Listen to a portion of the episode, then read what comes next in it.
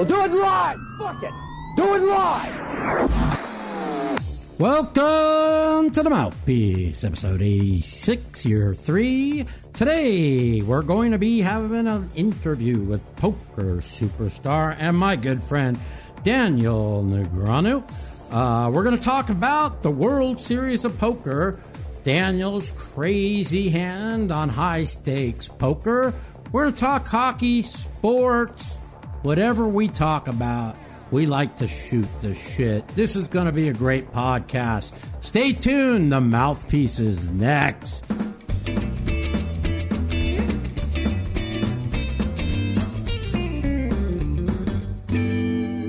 What up? What up? Welcome to the mouthpiece. It's been a good week. Things are going well. The World Series of Poker starts in 13 days.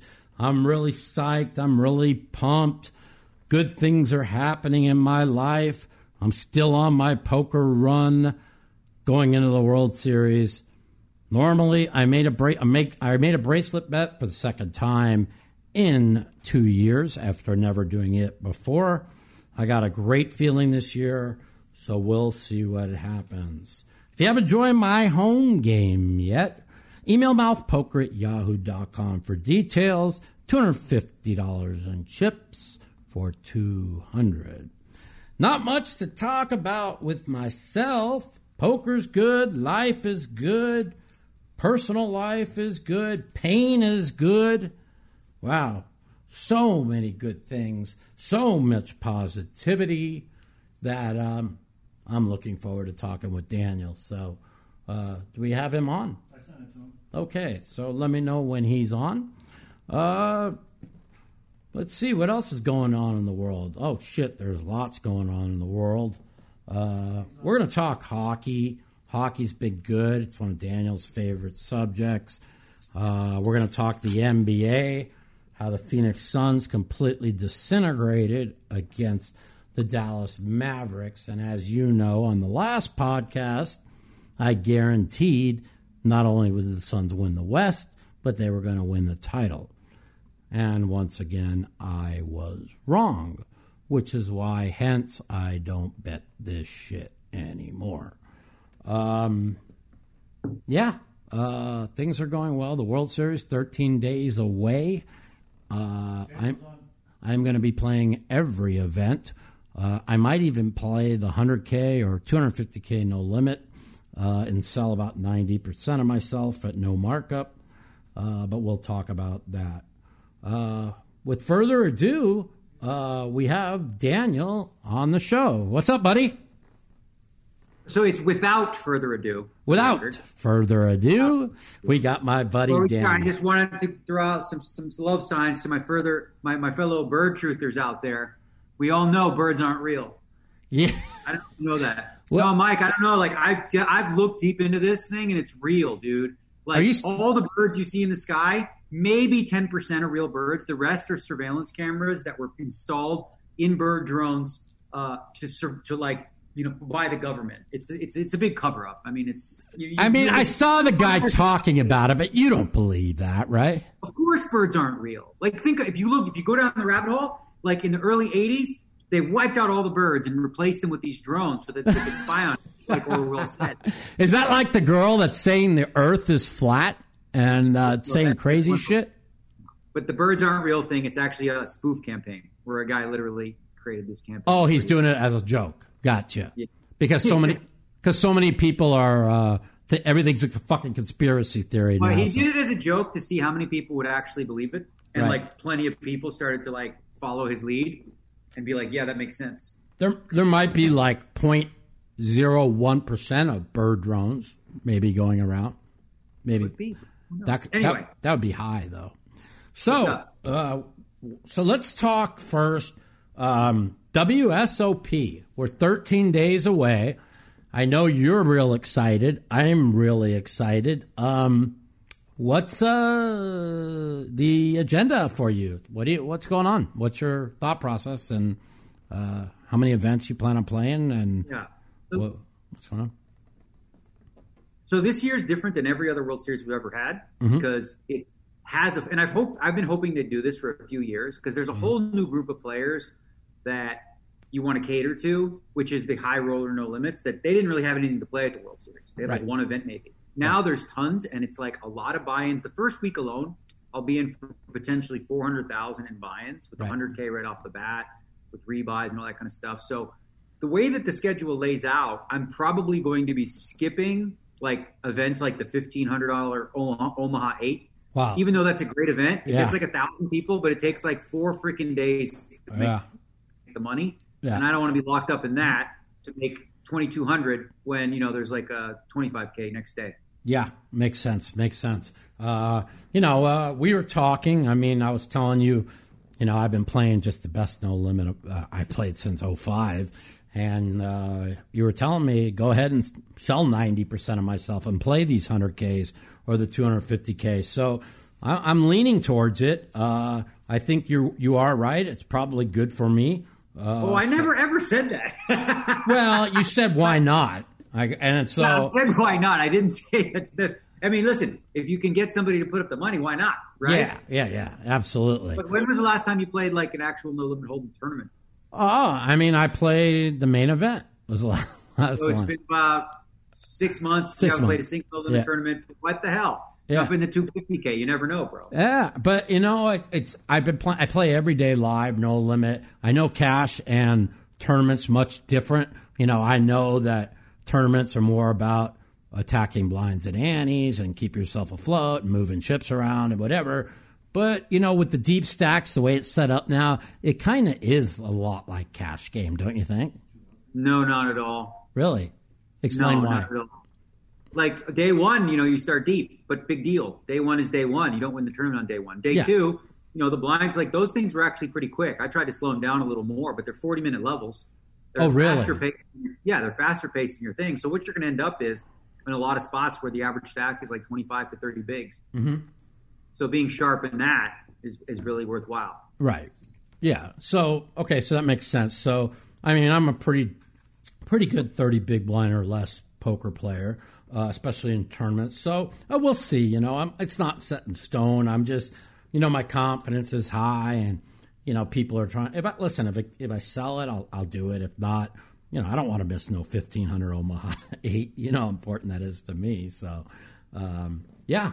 So, uh, have you been to the venue yet and checked it out? So I've been there uh, a couple times to check it out. I Mm-hmm. haven't been there since they've been setting up. I'm planning on doing a trip probably Monday. I'm going to go down and like set up my account because I like to plan ahead. Yeah. You know, check out check out my green room and see how that looks. Yeah. You know, with, I got a microwave, a fridge, a couch, Yeah. stock up on things that I need, and just get my bearings. We went to check originally to see like what options were available for an RV and where Right. we could park it. And it just you know it's on the strip. It's not like it's not as perfect as the like the Rio was the perfect location for the World Series Poker. It really was, yeah. You can't do better in Las Vegas than the Rio. It was the nuts, and everyone hates the Rio because that's what people do. But I have a feeling in the first couple weeks, people are going to be like, "Man, you know, there'll be growing pains, but you know, they'll iron them out." Yeah. Oh, I mean, I hated the Rio, but I loved the Rio. In other words, I mean, I thought it was the greatest setup for the World Series, but you know, there's a lot. You you know, the bathrooms are shit. Half the things are out of commission, and it's all you know. It's kind of sometimes it's a big thing, but I mean, I got when things kind of changed around for me the last four or five years is when I quit saying, God, I hate this place. Because if you walk into the Rio with a negative attitude and then you, you blank the first two tournaments and you start getting negative, you're just fucked. So once I accepted that, went to the Rio and started saying, I want to be here. And even when I got knocked out, going back the next day and staying positivity, that's kind of like when things turned around for me. Even though I haven't won a, a bracelet, I've I've won the last four World Series, but you know they're hard to win. I mean, how many seconds have you gotten in the lot? You haven't won a bracelet since 2012 in Las Vegas. How many? And you've got what five or six seconds, something like that. I have like ten. I think I had Wow. like ten in a row or something like that. Right. So pretty- they're not they're not like- easy to win. I mean, people act like they're easy to win, but I mean, especially in the went through- lit, you know. What I what I went through is an anomaly that's rare. Like even if you took a random button clicker, Mhm. they're not going to lose like 15 heads ups in a row. Since it's turned, I've, I've actually the last four times I've been heads up, I won all four of those tournaments in Right. the last couple of years. But I did go on like a really weird, you know, uh, streak in that regard. But you know, it's okay. The bottom line is, it's it's really hard to do what I did, which is to like win money Mhm. without winning, like Yeah. first place over like you know a long period of time. Yeah, I mean, I've had four winning World Series in a row, and I didn't win. You know, but I mean, looking back, and people, a lot of people that might not that are listening that might not know is you were always considered the closer. If you got to the final table and you had chips, I mean, would you win the first ten times that you closed and got wins in Well, that's the thing about streakiness, right? Right. It was up poker was a lot easier back then, but the first eight final tables I made, where I finished was when I was down to five handed. I won all eight. Right. Like I didn't cut second, third, fourth, or fifth. I won all my first eight. So then I, you know, rea- you know, the me, the, the reality set in, and you know, you started to like balance that out. But I, it's not, it's not something that I'm concerned about. Yeah. You know, I like because I, I sort of thankfully because at the Poker Go studio, you know, I won like a couple of U.S. Poker Opens and Poker Masters, the Poker Go. So I've I've been able to like feel more comfortable again in those situations without any of the anxiety of like, oh fuck, is this going to happen to me again? Yeah, yeah, and like even well, I I, I, I take it with a grain of salt. Like uh, seven times I was down the last two tables last year, made three final tables, and I had good chips, and I I just never won a pot with two tables to go, or or, or even any of the final tables, and. You know, and then I'm watching Phil Hellmuth scoop, make the nuts every hand, and tell me how great he is, and I'm like, Phil, you, you, I mean, I mean, you just turn over the nuts every hand. I mean, but you know how he is. I'm not going to argue, but uh, it ain't, you know, it just ain't easy. And hey, we try our best, we play our best. I believe in all my heart, I'm going to win one this year. I think you're going to win one too. So I uh, disagree. you don't think you're going to win one? No, You liar. no, I don't. I mean, I don't think I'm going to win one. I think I'm going to win four. Oh, and you want to know what I think? I've never, I've never won two in my life. I, I think I'm going to win two. To be honest with you, I don't know why. I just, I have this intuition. This is like every year I say, "Oh, I'm to win. Oh, I'm to win." Then I play hard, and I'm just like, "Well, I don't have to win. Just play your best," you know. But this year, things have gone so well that I, I can't even describe. I, I just feel like I it's I'm definitely gonna get at least one this year. But hey, if I don't, I don't. I'll stay positive and uh, and move from there. You know. So um, let's see. So what? Else? Let's talk about the fantasy draft. A lot of people want to know about the 25k fantasy draft, where they could tune into it, uh, and when do we plan on having that? Okay, so this year's 25K, we didn't run it last year because I thought last year it would be unfair to run. It was at a weird time of year, late in the year, and we also had, you know, they, they had the restrictions, and we didn't know who's vaxxed, who's not, who's coming, who's not. So I thought it would be unfair to have it. But we are having it this year, and the interest I've had is unbelievable. Like, we're going to have the biggest 25K we've ever had. I Yeah. have on my list right now 16 people saying they're in.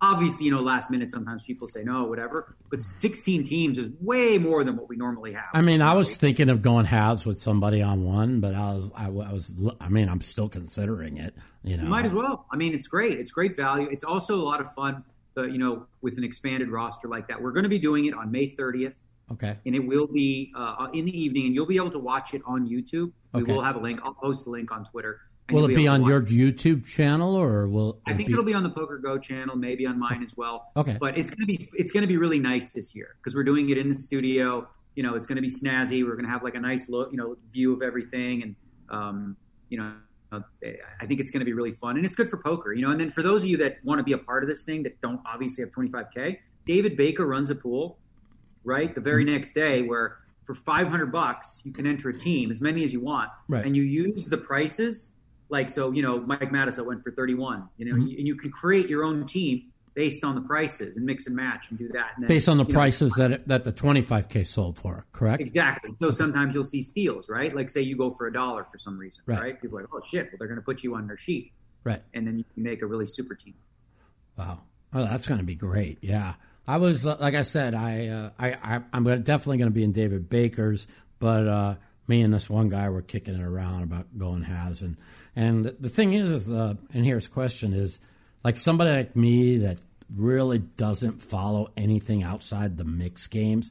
Is that a disadvantage because the no limits are going to be wor- worth so much this year, or because you know all the the players that you want to draft in the no limits, and I don't. Uh, where does yeah, that? I would suggest like bottom line. I made a spreadsheet of all like the possible players you can come up with, Right. and I think the most important strategy tip I would give anybody going in is, anytime you bid on somebody, make sure you know what their schedule looks like. right. Like, don't just go, I don't know, Chris Bjorin. I'm like, is he coming? You don't, you know, make sure that you've you've reached out to the person. Like, this is the time of year where everyone's getting the calls. Like, what's your schedule look like? What's this? So I make my list of players, and then I, you know, start to reach out to them and say, like, what does your schedule look like? But yeah, this year because there's more high roller, no limits. There's a whole new group of players that all of a sudden have val- much more value than they used to. Because in the past, you know, 10Ks are worth more. So there's a lot of those in mixed games, and there wasn't a lot of those in PLO and no limit. But this year, there's plenty. So Right. you know, now you're going to look at a guy like you know uh, Michael Michael Addamo, who Mm-hmm. wouldn't have been chosen in previous years, but if he plays 15 events and they're all high rollers with small fields, and hmm. he's like he's the best in the world right now, no question. Is he still winning? That he was He like just won yesterday. really? He won, he won for like 1.2 yesterday, or he's at the final table right now. And the great thing about watching him play is, you know, when you see chip stacks, you see Mike Matusow stack, which is like six big blinds. Yeah. You know, you see me in here with four. And then you see Addamo entering the final table with like six times what second place has. He just has like more than half the chips with eight left all the time. And that's in. No limit, that's like unbeatable. It's not like Well, that's limit. what he does. But he does it from early on. Like there's tournaments like he'll end day one with like three times what anybody else has. and Like he plays a completely different brand of poker. So I'll ask you this: uh, You've played all the high rollers. You played with everybody. Uh, me and you have seen tons of people go on massive rushes for a year, year and a half, and then they don't win a tournament for two, three years. Is this guy on a massive run, or is he that good, or a combination? What's your opinion? Well, obviously, anytime you win, you have to, you know, you have to run good, right? Right, you have to get situations that work. Right. But like the level of mistakes he makes are so minimal, and he plays, he plays at a level like it's clear to me that he studied solvers Mm-hmm. and looked at lines that nobody else really does. Because most people who study GTO or game theory, they do so with a with, with similar view on how to do it, right? So for those that don't understand what that works is when you're trying to create, when you're trying to study something, you might have you might input like a small bet size, which is less than half pot, a big bet size, maybe two thirds, and then like an overbet of one and a half, right? Yeah, that's so that's what what, I- most people That's what. I. do. That's how I play. Correct. Yeah. Well, I mean, it's how you don't study, but I'm saying, you know, that's how people study when they when they input something into a solver. Gotcha. He's using lines that are way different than that, you Mm-hmm. know, with like five x pot, six x pot, and if you watch Pluribus or any of those bots that played heads up, Mm-hmm. they came with sizes that the human brain can't possibly bucket properly. Like we can't wrap our hand around it. And he spent, I think, the most time in those streets. And uh, I, there's a lot of stuff that I don't even want to share that he does because Mm-hmm. I'm going to do it too. Because I like to learn from guys. Like when I see guys doing well, I ask myself one of two things. Like you said, are they just running hot, or are they doing things so well in some spots that I can, um, you know, mimic? And I, I definitely think there's a lot you can take from what he's doing. So here's a here's a question that I ask you: What Addamo is doing? Is he going to be able to do that in big field, no limits with lots of? Okay, first of all, he's not going to play small tournaments. He's going to play like the 10K main or whatever. But he's this is this is there's a dumb misconception people have Mm-hmm. that he can crush at the highest levels. Oh, but he couldn't handle retarded people or more. Oops, you're not allowed to use that word anymore. I forgot. Yeah, yeah, yeah. Yeah. Apologies. I, I'm sorry. I just want to say I'll take this as a learning moment. Yada yada yada. yada. Don't worry about don't worry about political correctness. You say whatever Right. the fuck you want. Don't worry what about it. Addamo would do to people, like at the lower levels, is he would dominate them even harder. Obviously, anytime you're dealing with 2,000 player fields, you need to run, you know, better, better for long term, so you're going to Yeah. win less often. Yeah. But the stuff that he's doing is even more effective against amateur players. He would absolutely run them over. Does he? Does he like? Let's just say he knows uh, an amateur player like has a one pair board on a on a pretty wet board. What what does he do? Does he just check raise like twenty x or something on the river and put people for their tournament lives or what? What exactly? I've never played one hand with him. So what do you? Give me an idea of what you feel he does different than everybody else that. That So the, the main the main thing I would say is like again, like I was sort of saying before, is everyone sort of sticks to you know three bet sizes. He has many more than that, and some of them are really really big. So he plays a game like above the rim in terms of pot size. Like if there's a thousand in the pot, that doesn't stop him from betting 6,000 mm-hmm. into that pot. Like he'll do that. So what do you do against that? Like just only call with the nuts, right? If you just only call with the nuts, like you're not going to have it often enough. You know what I mean? And sometimes he's going to do that with the nuts. So he really, you know, he levels people into doing stupid things against him. And he also gets max value. He doesn't play anything like you do in terms of like survival, trying to hang in there, you know, pick your spots, right. like, you know, he does, avoid confrontation. He does the opposite of that. Right. He goes balls to the wall, says, I'm the king of the table, right? You want to win, you're going to have to fight me. You can't sit there and wait because I'm going to pound you into, into, into submission. Like, but, but, but like, is he just that good to where he knows he, he can dissect his players that aren't going to call? Like, what does he do when he when against people that that just going to fucking call? Like, I'll give you an example. Like, and we talked about this is the hand five minutes into the 300k where you got stacked against him is just is that what he just does all the time and puts you in those bad spots? So what he'll do, like I said, that's a situation, and we study that, right? So if you mm-hmm. if you punch what he did there into a solver, mm-hmm. okay, by moving all in on the river, it's a 22 big blind mistake. And now I know you don't understand what this is because you don't use them, but like no, no, I have no idea. massive. Right. 22 big blind mistake is massive, right? Okay. So the question is, why would he do that, right? Mm-hmm. So what he does is he's so studied in game theory with solvers that he knows how to exploit people because of their tendencies. So he thought I might call wider than normal. So he took a hand that's not supposed to ever jam that river, mm-hmm. ever, but he did, you know, and that's the one thing that I would say he does well, where instead of like a spot where you're going to get called for sure for half pot or two thirds pot, mm-hmm. he's willing to risk that to go for the jugular and say, you know what, I want it all, right. bet it all, right? So you asked, you know, about what does he do against people who just call all the time? That's right. even easier. You yeah. know, now he just bets, he bombs it, and they he, because of his image, oh, it's him. You know, he's crazy. People just, you know, give him all the give him all their chips. Right. But what what what happens if he never makes a hand for about ten tournaments in a row? Well, listen, if he doesn't make a hand and he's playing against a bunch of people who never fold, fold right, well, that would be tough. But that's not reality. There's right. no games like that really anymore. He's not playing the one one dollar, three dollar. Gotcha. Yeah, yeah, he's playing against the players, and and and, and here's a, and and that gives us. Uh, let's go back to when we used to play the same players all the time, whether it was. Uh, early on at the Horseshoe, or or early on at the World Poker Tour, right? Like we pretty much, when the tournament started, we knew almost everybody's tendencies. Is that because he plays these high rollers with the same people that he's just he knows everyone's tendencies and that's where he has the edge? Well, no. First and foremost, like I said, because he studied in a way that nobody else has, so he's more familiar with the lines he's taking, and he's mm-hmm. putting people in situations that they don't they've never seen before. Like the line that he took against me, I've never seen anyone do that in my 20 plus years of poker. I've never seen anyone do that, not right. once. Yeah. Right.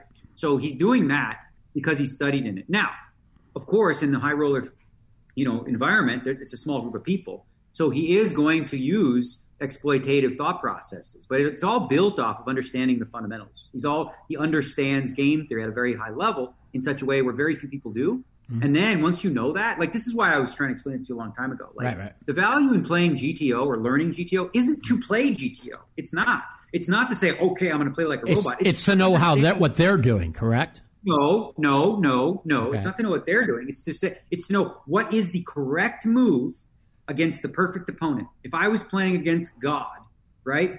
What is the best move available, right? So now I know that. Okay. Okay.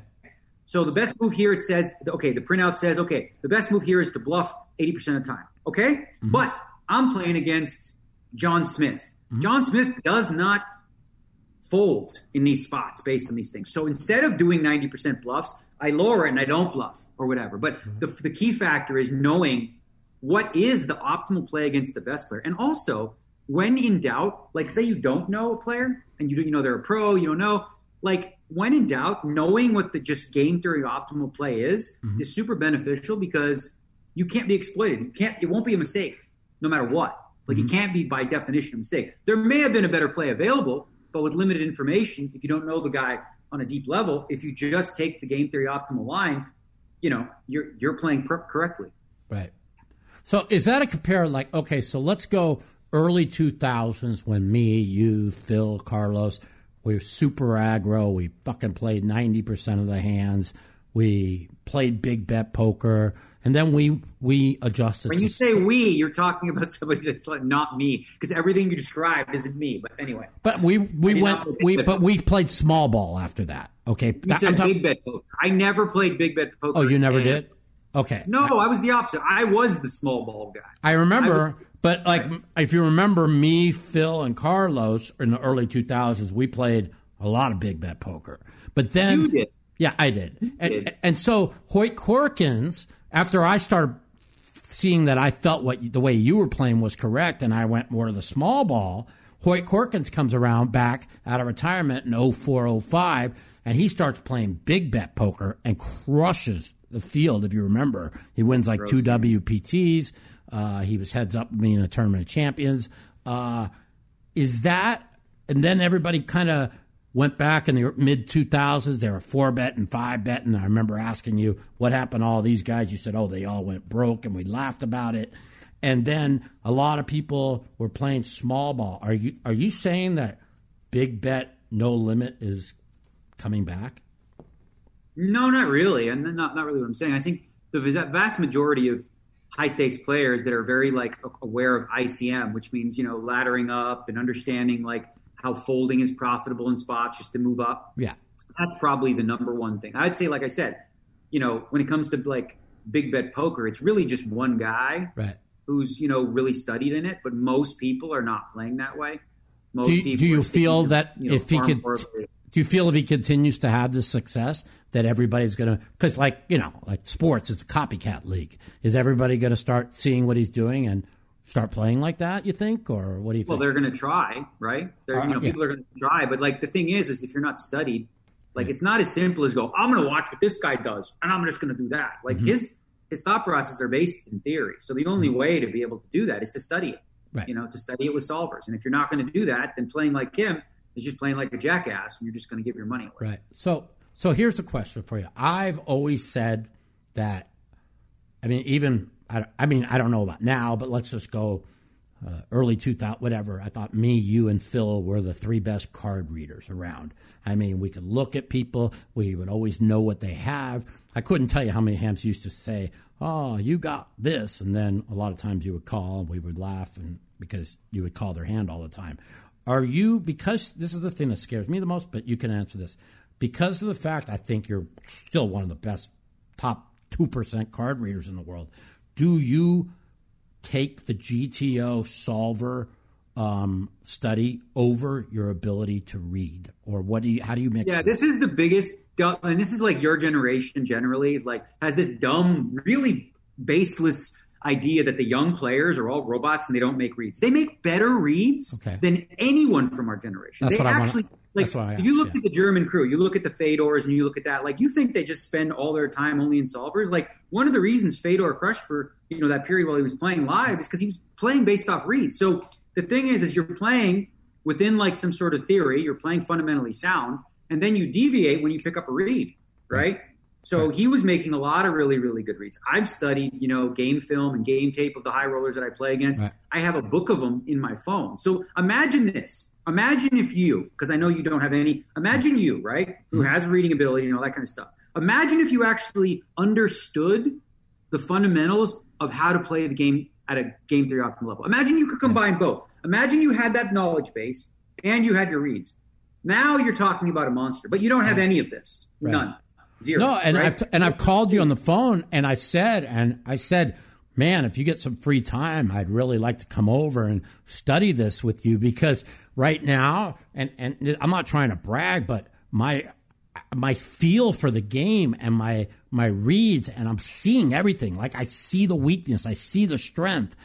And I feel like Wait, Are you playing live poker or are you playing online? I'm playing online and live. But okay, most, so you're seeing what online? Well, what are you? I, okay, so anybody. Okay, so let's just say you play with the same people every day, right? And when you're you play playing, mostly blind people, when, right? No, no, we've got four or five good players in the game, but there's a lot of good spots. Okay, but what I'm trying to say is you you you play with the same people every day. You watch their sizing. You watch.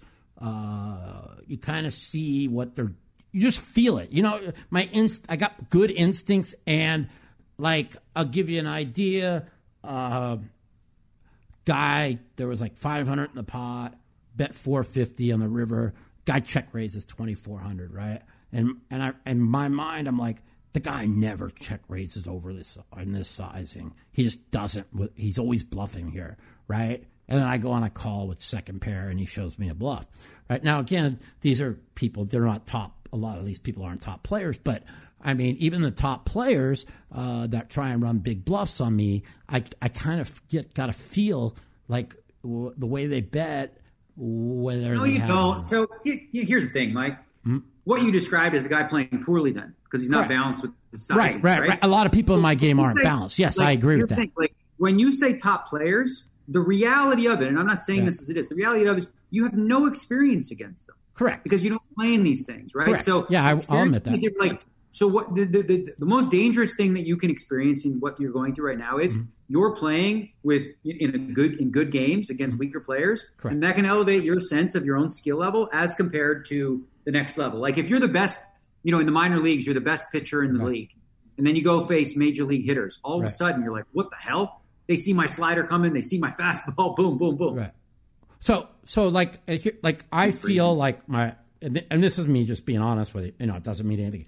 I feel like my intuition and my feel for the people I'm playing against, I feel it's the best it's been since 2005. Now, am I playing top cop, top top competition? No, but if you think about the tournaments I play in, like I don't play the ARIA high rollers, I don't play these big high rollers. I really kind of have no interest in playing those.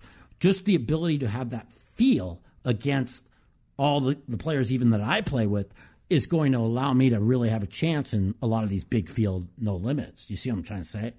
Is that a fair Yeah, you, you froze for a period of it, but yeah, there's no question. Like obviously, getting comfortable with what you're doing, and if you're playing against weaker players, Yeah. it doesn't matter if you're as balanced. You can start to exploit them and all these types of things. I'm just Right. I'm talking about if you were, you know, thinking in like at, at the, in the major leagues, like at the highest levels. Right. It takes more than just a hunch and feel. Oh, absolutely. You know, but it, it you know it is a good a game of reads. You know, it's still a game of reads, and uh, you know you're right. I I've I and this is the argument I have with Phil is I want to work with you and understand what you know. Okay, and if I can add that to my I, my my ability to read is just I mean, even though I'm brain fucking dead, I don't know how I do it, but somehow my whole brain's dead except my ability to read poker. Once that's gone, I'm really fucked. But uh, we'll see what happens. Hopefully, I'll, I'm still able to do that.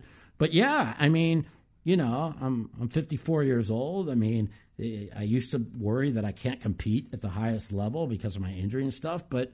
But now, uh, with my confidence and being able to be off the mat, you know, financially, it, when you're when you have a little bit of money and and it's not your case money, you know, you're able to pull those big bluffs. And if you if they call you and you lose ten or fifteen thousand, it doesn't even bother you. You see what I'm trying to say?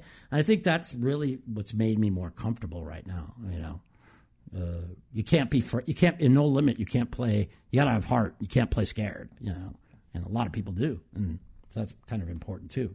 You know, so Sure. uh, yeah, excellent. So uh, let's see. So let's uh, for people who didn't see how you broke down the, the hand on high stakes poker the other day, I watched it. Me and Phil both watched it.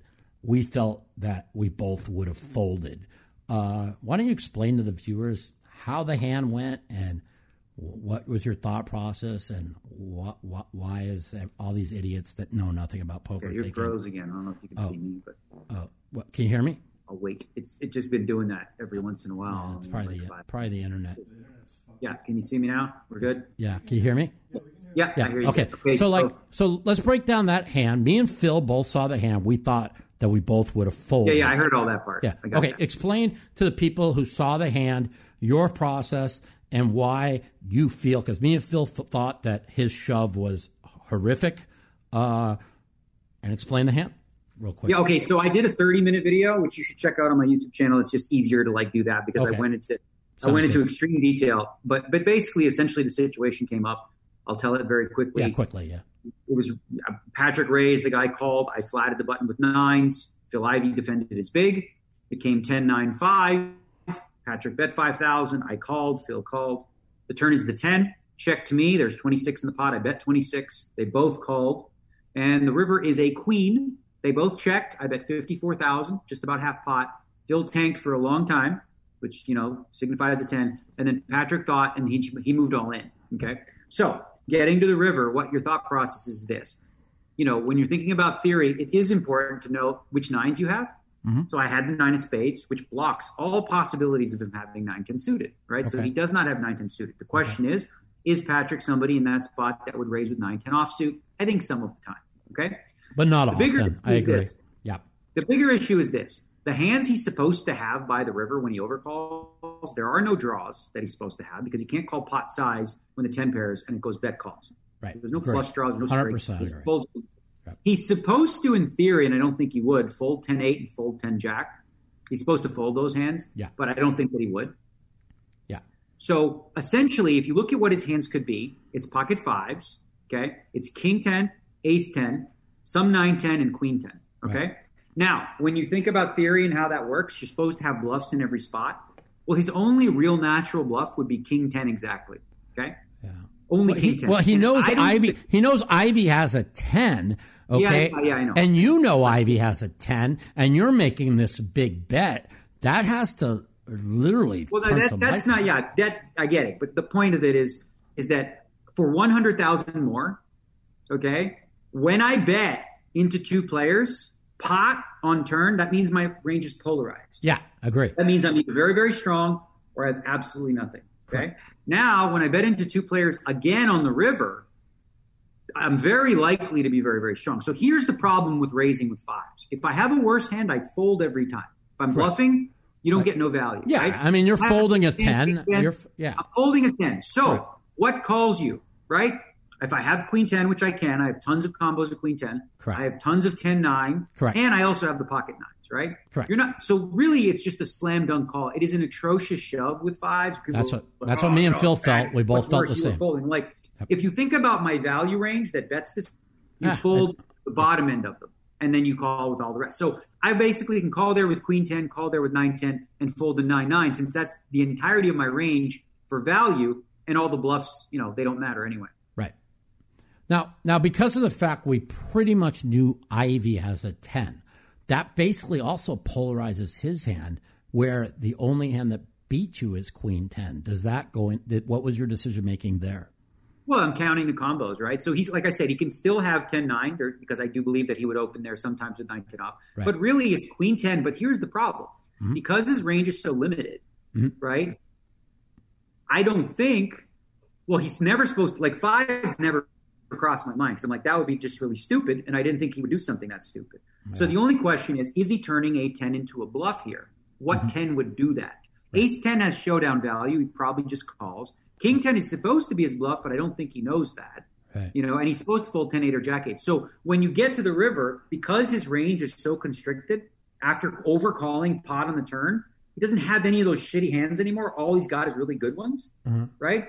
Because of that, he's just not going to have enough bluffs. So the question is, is he going to be bluffing there 25% of the time or more? The answer is an emphatic no. No. Nowhere Your hand's near. too polarized. That's so what people felt, see, right. what people see is, oh, you folded, you know, you should have called. If that situation comes up a hundred times and you call every time and I fold every time, I promise you I'll make way more money Agree. by folding. Agree hundred percent. That's how you sort of think about a hand. Now, if here's the thing, the same group of people who are like, oh, you should have called. If Patrick had Queen Ten and turned it over, and I called, everyone's gonna be like, "What are you doing, man? What do you think he has? He check raised. He's never bluffing there. Of course he has Queen Ten. What a slot machine!" Blah blah blah. People love to play armchair quarterback. It's yeah. fun. I get it. But I analyze this hand to death, and I promise you, uh, here's the thing. I promise you this. If we were put in the same situation, I would do exactly the same thing. Yeah. But I'll bet you Patrick wouldn't. Right. Because Patrick realizes that that was way too thin of a jam with two fives, yeah. especially because he doesn't block a 10 or a 9 or a queen. He doesn't block anything, right? right? Yeah. I mean, the thing is about the hand, like I, I, got people in the chat saying, show me queen 10. I'm never folding that hand, right? And I'm thinking, but they don't understand uh, playing high stakes, high level poker. Okay. And like I said, I, I, me and Phil have watched this hand like three or four times each. Both of us said we would have folded your hand because of it. You're never bluffing. Your hand is polarized. You are never bluffing. I don't even know if you go for value, and if you go for value with ace ten, what you're just not calling. You see what I'm trying to say? I wouldn't have even bet a straight, and if I bet a straight, I was folding a straight. So the that's the problem. Like Right. like as I said, I mean there are going to be some bluffs that I would have. Okay, Uh-huh. there's some, right, but uh, very few. right, And the problem for him is, is like, here's the thing that you need to think about. This is probably the biggest lesson out of it, right? Right. When you raise somebody on the river for value, okay, Uh-huh. ask yourself what hands they can have, okay, what hands will call you and what will fold. If all you're left with is hands that call you that beat you, that's not a value raise. You're Correct. cutting your own value because Absolutely. you're basically you're value cutting yourself, right? Yeah, If the only thing the guys are going to call you with is the nuts, then you don't want to raise. And you know who does that well? Phil that understands that from tournament poker and stuff like that. Right. There's a lot of spots in the river where it's like he's got a very good hand, but just calls and doesn't raise yeah. because he knows, you know, most he knows that like the guy's only going to call if he can beat me. Yeah, it's kind of like a spot where, and you see this all the time, where the board's ace, ace, jack, jack, queen, and you bet an ace, and the guy rips it on you, right? Like overbets like 10x, and you got an ace, right? And most of the time, they're not trying to get you off an ace. They usually have that ace queen. You see what I'm saying? And so many people make that mistake of calling off their tournament in this spot. Uh, they have quads or the ace. queen. That's this is almost when I say that is that kind of that's kind of close to what we're talking about, correct? Okay, so you cut out once again. Yeah, Because. I don't know, something's up with the internet or whatever. No idea. We've never had an internet problem, but of course you're on today, so we have an internet problem. But Okay. But anyway, so yeah, I mean obviously what you so you were talking about on an ace, ace, jack, jack, queen. right, the better the better analogy would be this is if you bet on an ace ace jack queen with with an ace and the guy raises you like you don't re-raise there right, never. it's just really That's stupid Never, right, because the guy's going to fold he's going to call you with an ace so you chop. Right, and he's going to have you beat sometimes because he's going to have ace queen or pocket jacks. Correct. so in that scenario that's not there's no value there. Because if he's bluffing he folds too Right. so there's just that's that's a good good good and good hand description of like the concept for sure Right. Yeah. And, and again, you know, like uh, it's funny, like watching people in the chat say, well, how do you just give him queen 10? If you know Ivey has a 10, there's one hand to beat you. Well, what do you think? So this is what people don't understand. Okay, Ivey has a ten. We got that, right? You, for sure, Ivey had a 10. Correct. I agree. It doesn't matter though. It's like everyone. It doesn't matter because of course when Patrick overcalls, he also has a ten, right? Right. Well, correct. So if we know that Phil has a ten and Patrick still calls, what does that tell you? It tells you his hand is a monster. or aces. He's got a ten too. So Right. the fact that I Patrick does too, you know. Right. And he's just never, unless he's full, he has to be full. And and I agree with you. I I've seen the hand, uh, and you know Phil makes big. You can say what you want about Phil, but you know normally when he gets away from big hands, he's usually right. And and we talked about it for like I don't know twenty minutes, and we both came up to a conclusion that it was a good fold. And we don't. Well, we don't- Phil's fold is good for two reasons. Because number one, he has Patrick behind him. Right. Number two, like as I said, I don't have many bluffs. So the question is, can he beat value? If I'm bet, will I ever bet a worse hand than King Ten? I wouldn't bet Jack Ten or 10-8. I Mm-hmm. wouldn't even be betting. Well, if I bet, if I had a straight draw bluff, I got there with Jack King or Jack Eight. So from Phil Ivey's perspective, he beats nothing. Mm-hmm. He beats no hand. So it's a question of this. He, you know, he made a read. He's like, is Daniel bluffing? He came to the conclusion that no. So if I'm not bluffing, King Ten's no good, and it was a good laydown from Phil. Yeah. Now Patrick just lost his mind. That, that's what Hellmuth said. Patrick lost his mind. He goes, "That's an absolute atrocity shove," you know. And but again, like people in my chat are saying, "Well, didn't five five uh, enter your mind?" And it really doesn't because like any, top people, the people that are in the chat, they don't understand. Top players just don't do that. They don't turn full houses into a block. For me to put Patrick on five five, I would have to be under the assumption that he's really bad. Right. Okay. And we I know he's not. That, Right. He's going to punch really hard in a spot where fives is clearly just the call. So, Correct. so no, that didn't. I didn't see that. Now, next time I play with Patrick or whatever, I'm going to see. All right, sometimes this guy loses his mind and overplays some hands. So next time I would factor in the possibility that he's, you know, But will, but here's another question. He's such a great player. Will he do it the next time? Because he knows you'll be thinking. I would hope not. I would hope that for his sake that he's going. But the bottom line is, if he's able, if he's capable of making a mistake like that, then you know he's possible. It's, it's he's capable of making a similar mistake in the future, unless he really plugs that hole. Yeah. I mean. But here's the thing, and Patrick said this to me, and this is exactly what happened, and this is what I said, and this is partly what I was talking to you about earlier. Mm-hmm. I tweeted this, and people were like, "What are you talking about?" I said, "Sometimes if you play in games with bad players, you develop bad habits." Okay. And if you play against really good players, like you develop strong, good habits. And guys like Patrick and Tom Dwan, they play in really soft games with bad players. And Patrick said to me, he's like, I don't know. I'm just used to playing with bad players. Because against bad players, maybe jamming fives there is good because they'll call you with a queen. Who the fuck knows? Like with three tens. But against good players, no, they wouldn't. So when you watch Tom play and you watch Patrick play today, right? They do a lot of things that would be considered sloppy or suboptimal that if they played in tough lineups, they would be getting, you know, that those would be problems. But mm-hmm. because they play in soft games all the time, they can get away with things. Similar to you, Mike, right. because you play in soft games, a lot of the things you do, you can get away with, right? Right, and they're profitable. Whereas if you did those same things against like really elite players, they probably won't work nearly as well. Right. That, that makes sense. You know what I'm saying? And and the thing frozen uh, again. Yeah. Okay. This, can you hear me? Yeah, I hear yeah. you now. The thing, the thing that, that I've worked on, and again, I, I need to really work with you on the game, the solvers. I can't. I, I, that's too much to teach you. I can't yeah. do all that. Well, that's I'm not like, saying whatever. Hire, honestly, if you really wanted to learn, you should get coaches. Yeah, for real, and they can give you lessons. Let me ask you something because I'm good friend. Jonathan Little uh, uh, is real good in teaching that, right? He's yeah. He. Yeah, I mean, I don't watch. I mean, I've seen a couple of his videos. I've never yeah. taken his training program, so I wouldn't right. know. I, you know, I work with it, but there's a lot of options available. Like, and, and the bottom line is this: just thinking about poker in a different way, mm-hmm. opening your mind up to it, and learning new things. You can pull that into your Mike Matusow game mm-hmm. and be like, aha, this this is a new trick, right? Because if you right. keep thinking about poker the way you always have, mm-hmm. you'll never evolve right? Yeah, agree. So in order to grow, you have to be willing to do things differently. Like when I 1st mm-hmm. took this on, I didn't understand what the fuck was going on.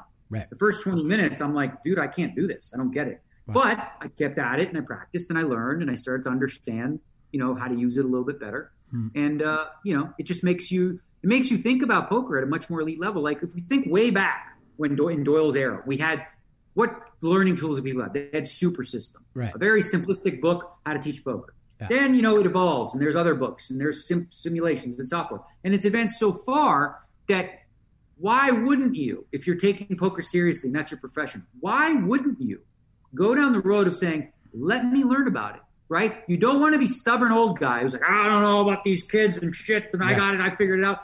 You don't know what you're talking about unless you've actually studied it. Mm-hmm. So it's important to think about it from that perspective because you never get better if you have these old school mindsets that, you know, I know everything already. If you know everything already, you know, then you're you're your friend Phil. Well, that's Phil's problem. It's like I say to him all the time. I said, "Listen, I said, why don't I? You know, even like his sizing and his mechanics are so bad. And I'm trying, like, so I taught him how to play, really worked a lot of hours with him on the mixed games. And you've seen it. Like, he's really become a, like, we used to always want Phil at our table in the mixed games. And now uh, he's, he's gotten pretty good. You know what I'm saying?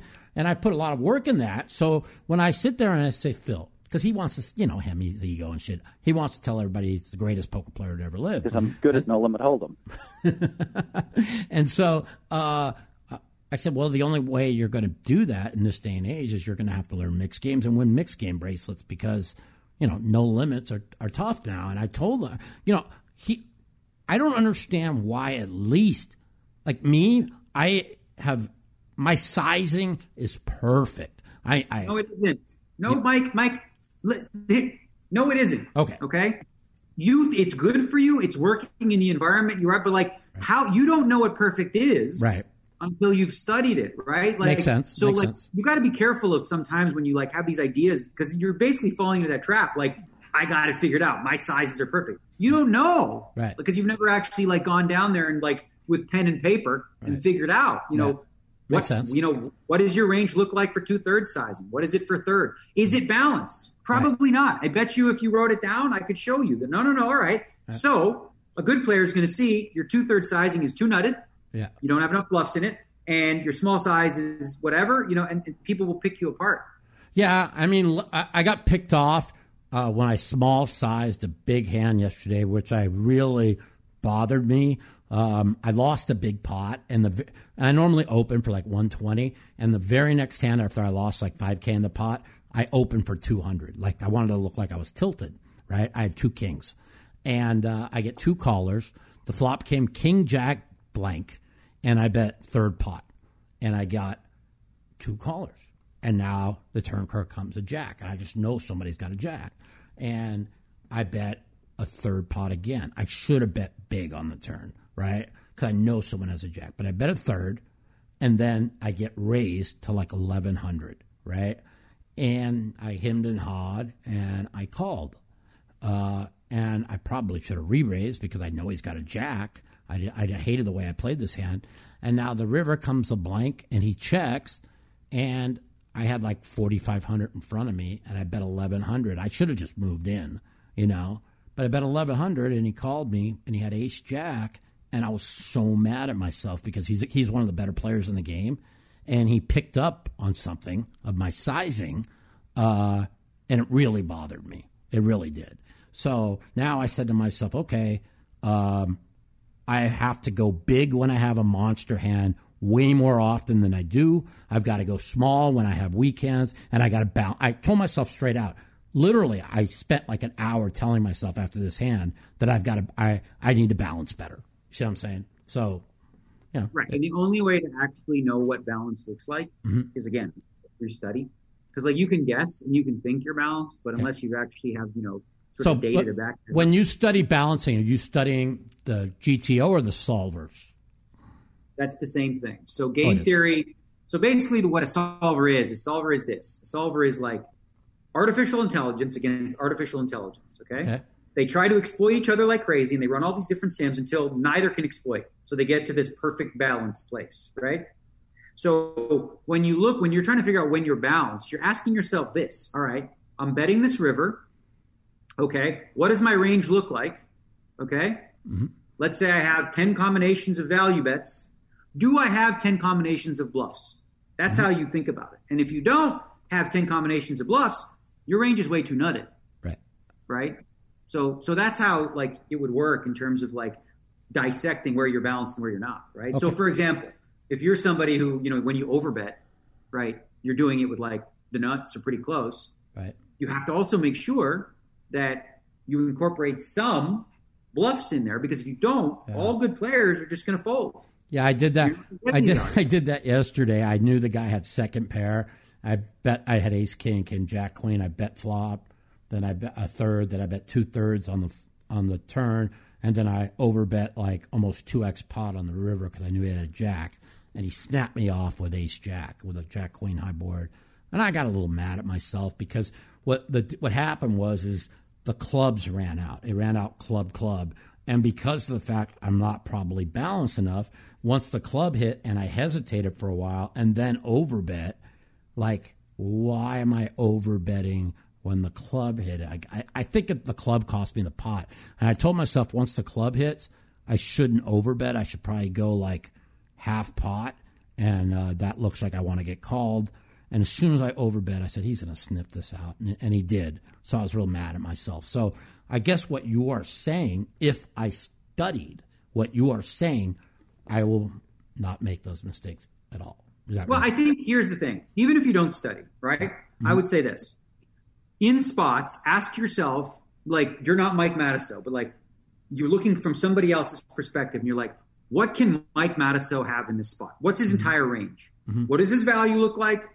What is the entirety of that if he bets pot? And what are his bluffs, right? Mm-hmm. And then do that. You know, you have do that exercise and ask yourself, if you were playing against Mike Matusow and he bets one, he bets pot on there, what should you do against that? Right? Right.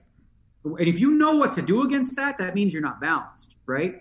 Because what you should get to is a point where it doesn't even matter. Like, because he's to, because you're going to be bluffing at a good frequency, but you're pro- probably not. So if you can, like, look at that situation and say, all right, well, this guy, if he calls or folds, it's indifferent, is what we call it, mm-hmm. right? Because that would be balanced. Now, I don't suggest being balanced in every spot. I don't think that's necessary.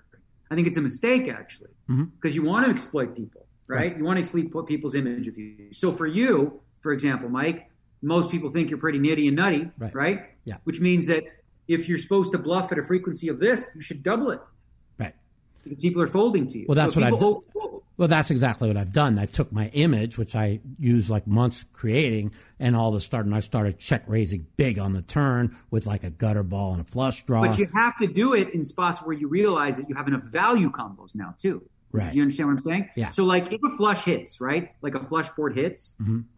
There's about 40 there's 45 combinations of flushes. Mm-hmm. Okay?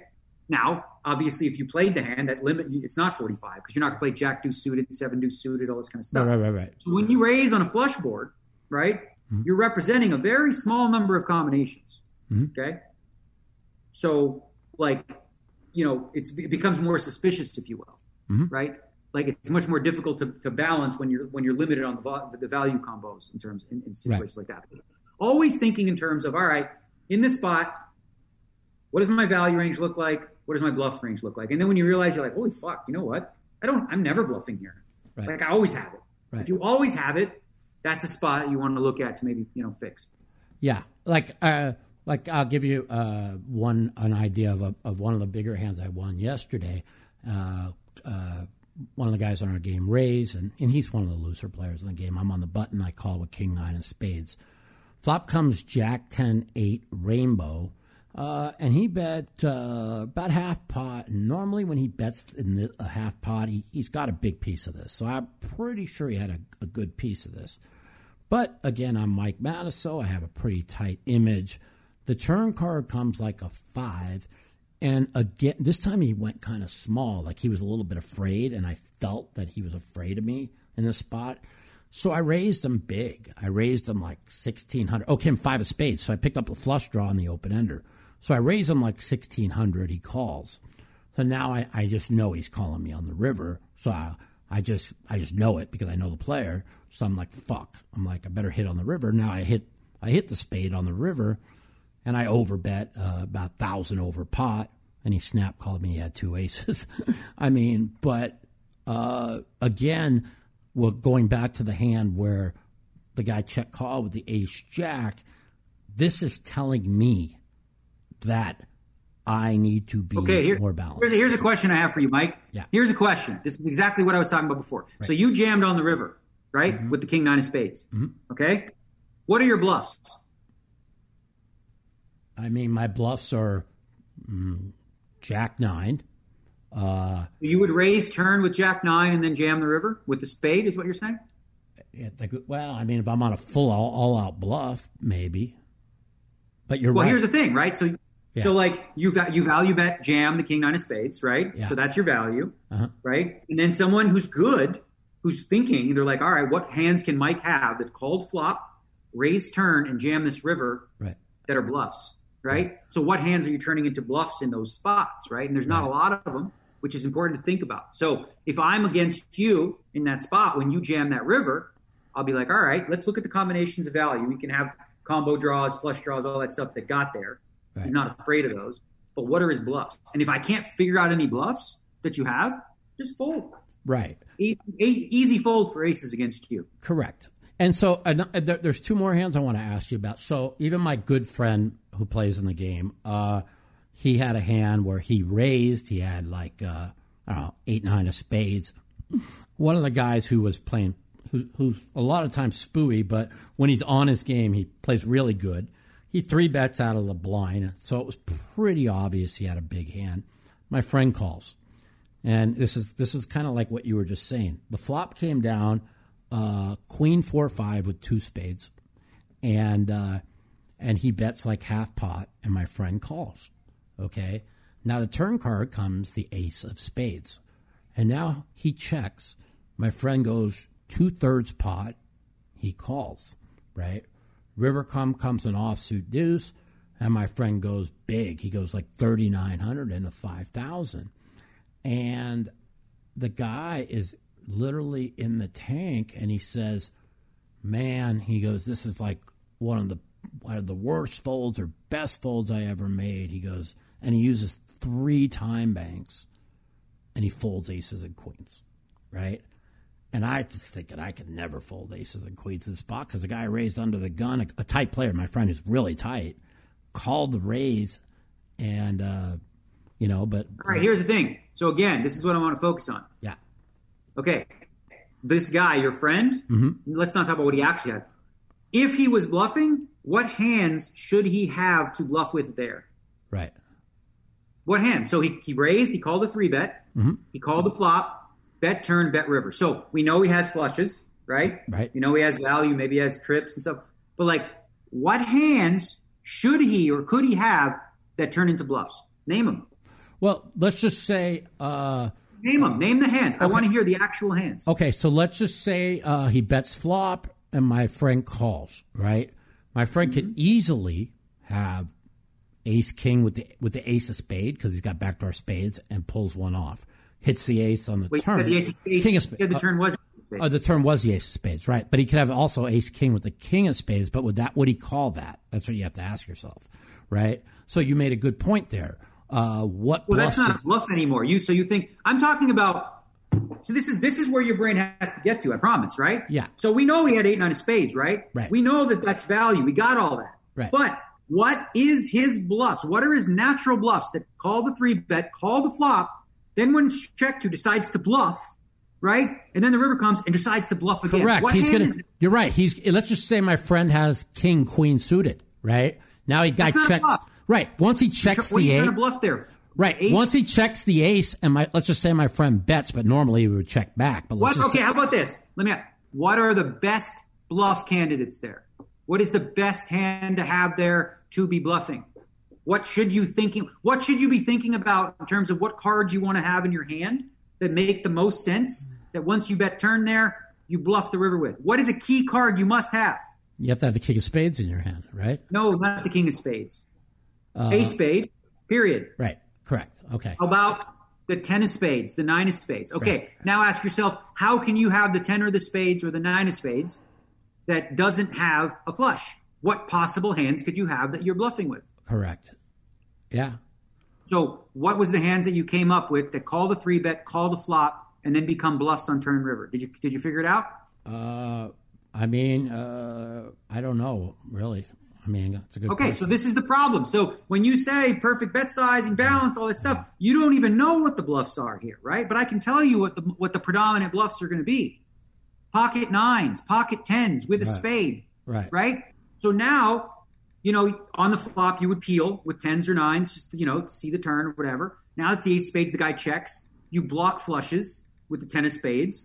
So you bet, and the guy calls like, okay, now you know you're no good, right? For sure with the tens. Right. So by the river, now you turn tens, which is never good, and you decide that's going to be your bluff candidate because it blocks hands like king ten of spades, jack ten of spades, and nine ten of spades. So that's what you're thinking about. Right. You're thinking about what are my bluffs that can get there, and what are the best ones that block value from my opponent. Gotcha. Okay? This And is what I. the- These are the things I need to learn. I mean, But does that make sense to you now when you think about it, right? So we know he has flushes. We got that. Like he's got that for value. He got flushes. Right. But what are the bluffs? And if you don't have any and you're not thinking about turning nines or tens with a spade into a bluff there, then you're just not even coming close to being balanced. Right. Oh, I, I mean, I, I, I a lot of times call flops and they check turns and I'll bet and I think I, I, I think I could get them off a top pair or whatever and I'll, I'll bomb rivers, you know, but I don't do that all the time, but I, I do it enough because my image is so tight and then I, I kind of use my image to really, to, to do damage. I mean, it's like I don't want to brag or anything, but yeah, I'm the best player in the game, and and I know I am. But the point is, is yeah, I, but I know I want to get better. That's the difference between me and Phil. Phil wants to sit there and say, my way's the right way. It's either the solver way that's right or my way that's right, right? Which I think is so egotistical and stupid, and we, so do you. You know what I'm saying? And uh, so, yeah, I, I get what you're saying, right? So, and I'll give you one more hand I want to explain, and then we'll move on to another subject. Is we're in a bomb pot, and uh, all nine people take the flop with their cards, and then you play post flop. Flop came deuce, deuce seven. I bet straight out about a third pot, uh, maybe a little bit more because it's a bomb pot. Maybe I bet a little less than half.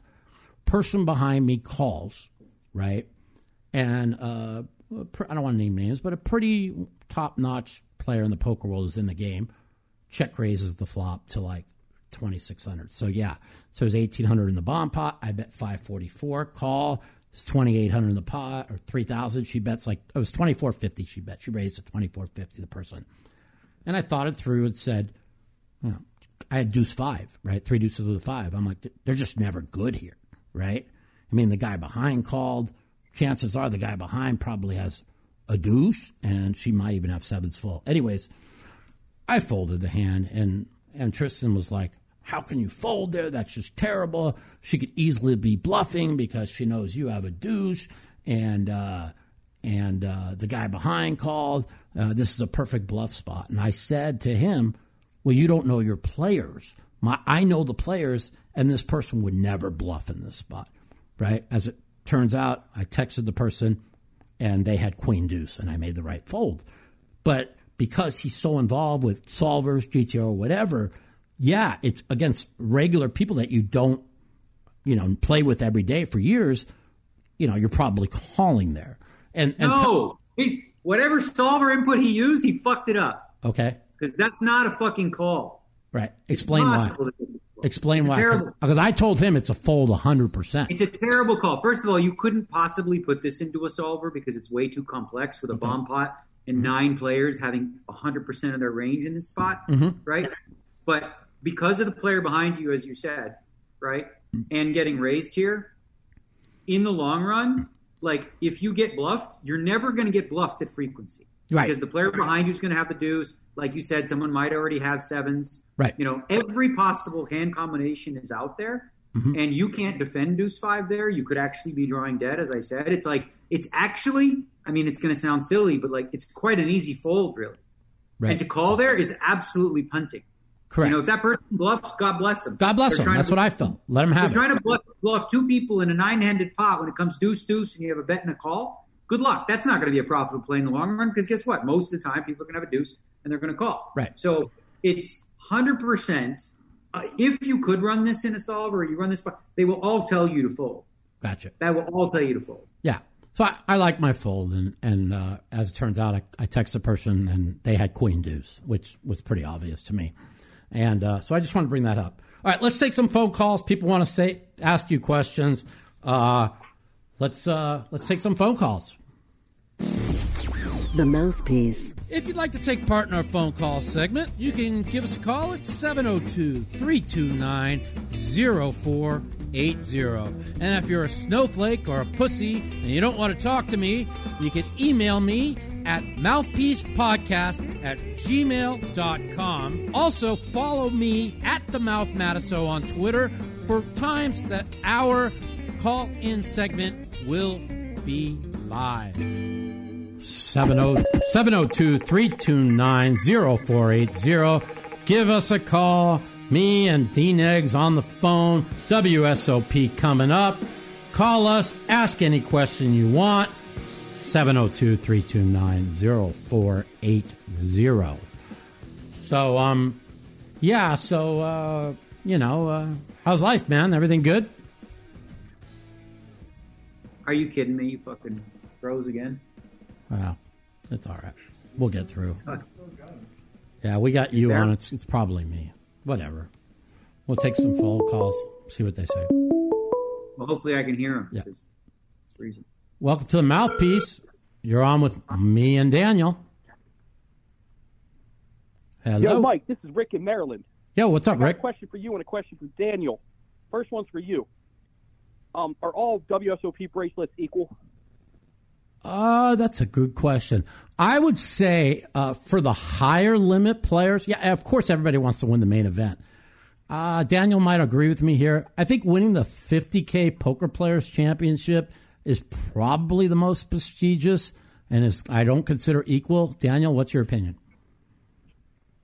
Well, I mean, by definition, a bracelet's a bracelet, right? Correct. So if they term a bracelet in terms of like, you know, are they equal in terms of what's harder to win? No. Are there some that are more prestigious than others? Of course. The main event, like Mike mentioned, the 50K, and you know, really the most prestigious is the main event, obviously. Right. Of course, yeah. yeah. But I mean, that's that's all like up to personal. Like if you if you're a mixed game player, the 50K might be, you know. But in terms of like if somebody won a $400 deep stack and another guy won a 10K stud, they both are bracelet winners. So right. from that perspective, they're equal. There's no asterisk behind, beside any of them. I agree. Yeah. Like for you, Daniel, uh, taking away the main event, which one would you want to win the most? The 250K no 50K. limit? Or It's always, it's the 50k for me. It's always been Yeah, it's always, I 50K. told you. That's, I was always been the 50K for me too. All right, man. So a poor dealer, like- poor poor poker dealer like me, if I win it, then I should value it a whole lot. oh, Like absolutely. it's gold. It's gold, dude. It's like everybody's Okay. dream. It's not. They're not easy to win. Daniel plays 50, 60 tournaments a year. He's got six of them. I play 30 every year. I've got four. I mean, they're just not easy to win. So, yeah, if you win one, you should damn be proud of yourself. Fuck yeah. Absolutely. Hey Daniel, can you do us all a favor in the poker world? And can you play Doug Polk one more time and just smash him, please? I would play live. Live, You know, I agree. live is a different environment because with live, like, because the problem with playing online is like, say for example, pre-flop, you can literally, you know, with the way that we played it, you know, have like a chart and not really be making any decisions. But live, I would play, and I'm who knows, maybe I'll go down to Austin one day and do something for fun. Yeah, I'll be down in Austin. I'm uh, I'm buying. I'm going to be buying a poker room. I'm going to be owning a poker room down there. Uh, I'm pretty excited about it. I'll talk to you about it uh, off the air until it's all finalized, of course. Uh, so let's take some more calls. 702 329 0480. Give us a call. You're on the line with me and Daniel. So, um, yeah, uh, I'm. Uh, this is one of the World Series that I'm really, really hyped about. Uh, Phil said he went down there yesterday, and the uh, he thought the venue was really, really nice. Parking wise, uh, what did you find? What did you feel about parking? We're gonna have to park at valet or parking in the back? lot of people. What's that?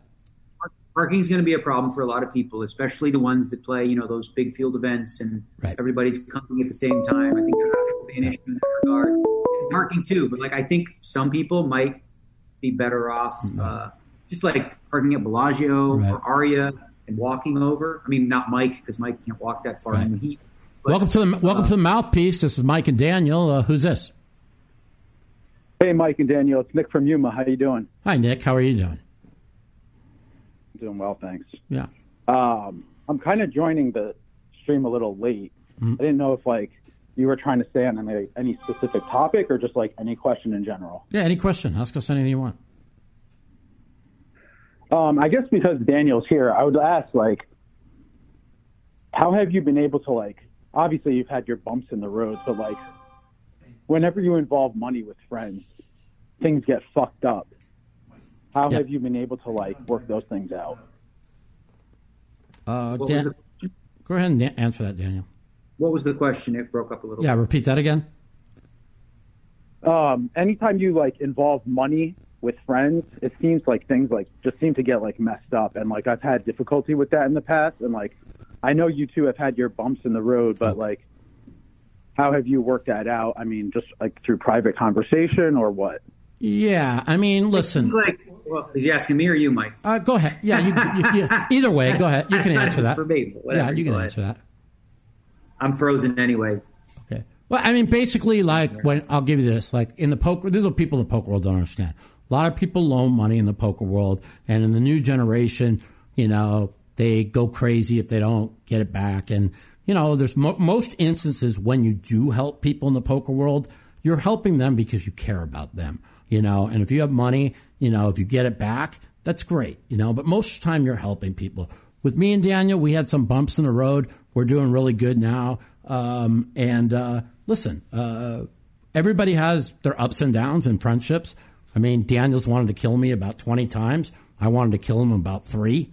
Uh, but he he knows that I have a heart of gold. I know he has a heart of gold. So uh, you know, we kind of walk work, work our way through it. All right, cool. Yeah. Um, I don't know if Daniel wanted to say anything either. Yeah. He's frozen. he's frozen right now. Great. How the fuck this happens, I'll never know. Ah, no worries. No worries. So yeah, I mean, um, I think one thing you mentioned there kind of answers my question is when you lend people money, you're trying to help them out. So I think that that makes sense.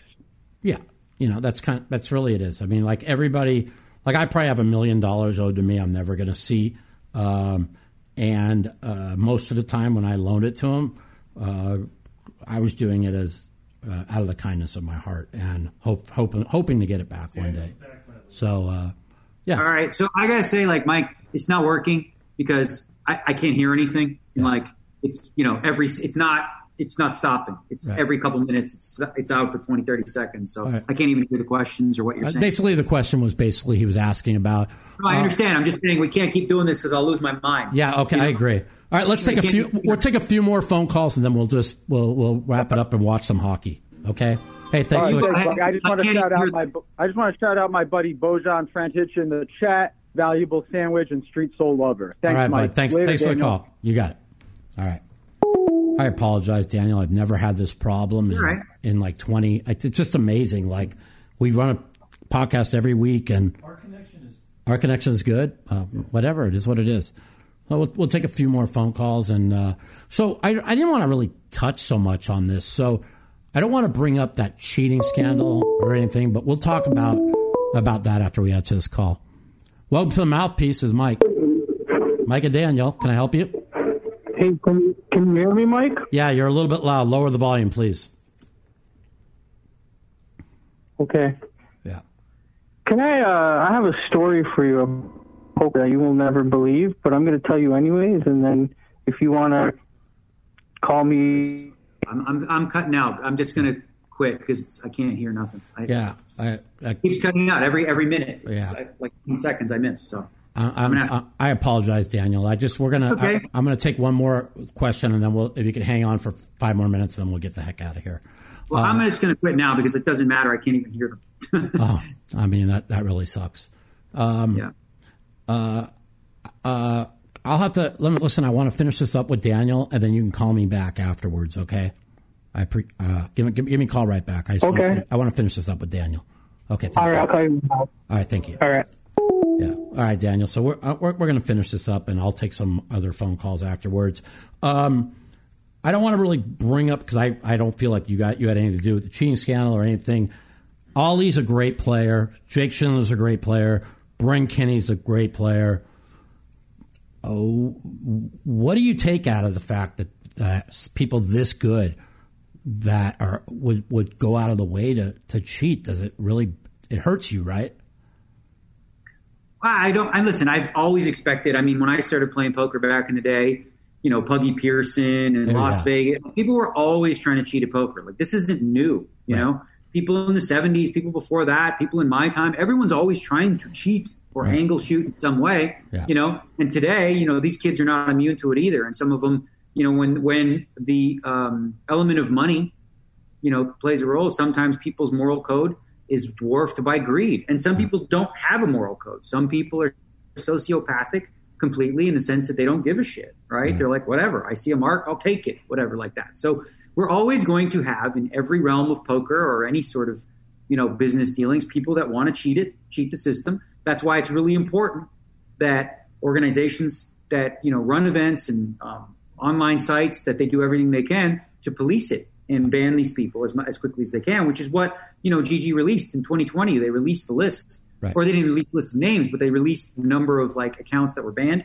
Legally, they cannot Correct. release the names because of privacy laws. Otherwise, they would have, which is partly why you know I didn't come forward with any names Right. because I know that when I say something publicly Right. about somebody, that it's important for me to be able to back it up with receipts and go, I'm calling this person a cheat. And here's my proof. If I don't have the proof and I don't have the evidence, then it's unfair for me to do that to somebody because you know it's liable. Like you don't want to, you know, Right. you, you can't do it. Even though I was hearing from all the people in the community about several names, Mm-hmm. right? This, these aren't new names to me. We all sort of heard them. But then the question is, what is the burden of proof? And unfortunately, because of privacy laws, you know, that can't be revealed. And hopefully that changes in the future. And, and I didn't know that. And when I had and I, and, and I had apologized to you, and I said uh, there should be accountability. I was basically saying GG should release these names with accountability. And you to- and that's when you had told me they can't. And I felt bad that on my podcast that I said, you know, you should have accountability. Basically, I was saying about GG, and then you know you got real mad at me, and I understand. Yes, like imagine this. Imagine me and you, right? We hear a rumor about Joe Blow. Me and you hear this rumor, right? Right. Okay. That he's cheating. Okay. Now you and me go on Twitter and we say, "Oh, this guy's cheating," right? Okay. Okay. What if he's not? Right. First of all. And second of all, people are going to say, how do you know? Oh, this guy told me. Okay. Well, that's it. That's all you got. You know, it's super important, especially when you're in a prominent position in poker or whatever, that anytime you make these accusations about people, you can back it up with facts. Like Well- obviously, you know, in the Mike Postle case, Right. I was just going to bring that up because you had said for sure he was cheating, and I had him on the podcast, and I, even though I had a certain feel, I didn't want to just say what you said because what if he wasn't? You see what I'm saying? And now, Yeah, yeah. So I wouldn't have said that if I didn't think the over the evidence was overwhelming. Right. Like, and it was just clear to me. It was very, very obvious that it's. And I heard there was such. I mean, even won't go over all the videos. There's times where you could see him mouthing the words. I can't see the cards jet less or whatever the guy. oh, he was de- listen. He was definitely looking at his phone and uh, the. So I had enough. I had enough personal evidence that I could point to, and Yeah. all the videos and stuff like that, where I felt comfortable saying that. Hmm. But then again, with the other guys who were rumored, I don't know. So here's the other thing too, right? When people are banned, right? There was 60 accounts that were banned. There's varying degrees of uh, infractions in terms of what they did, right?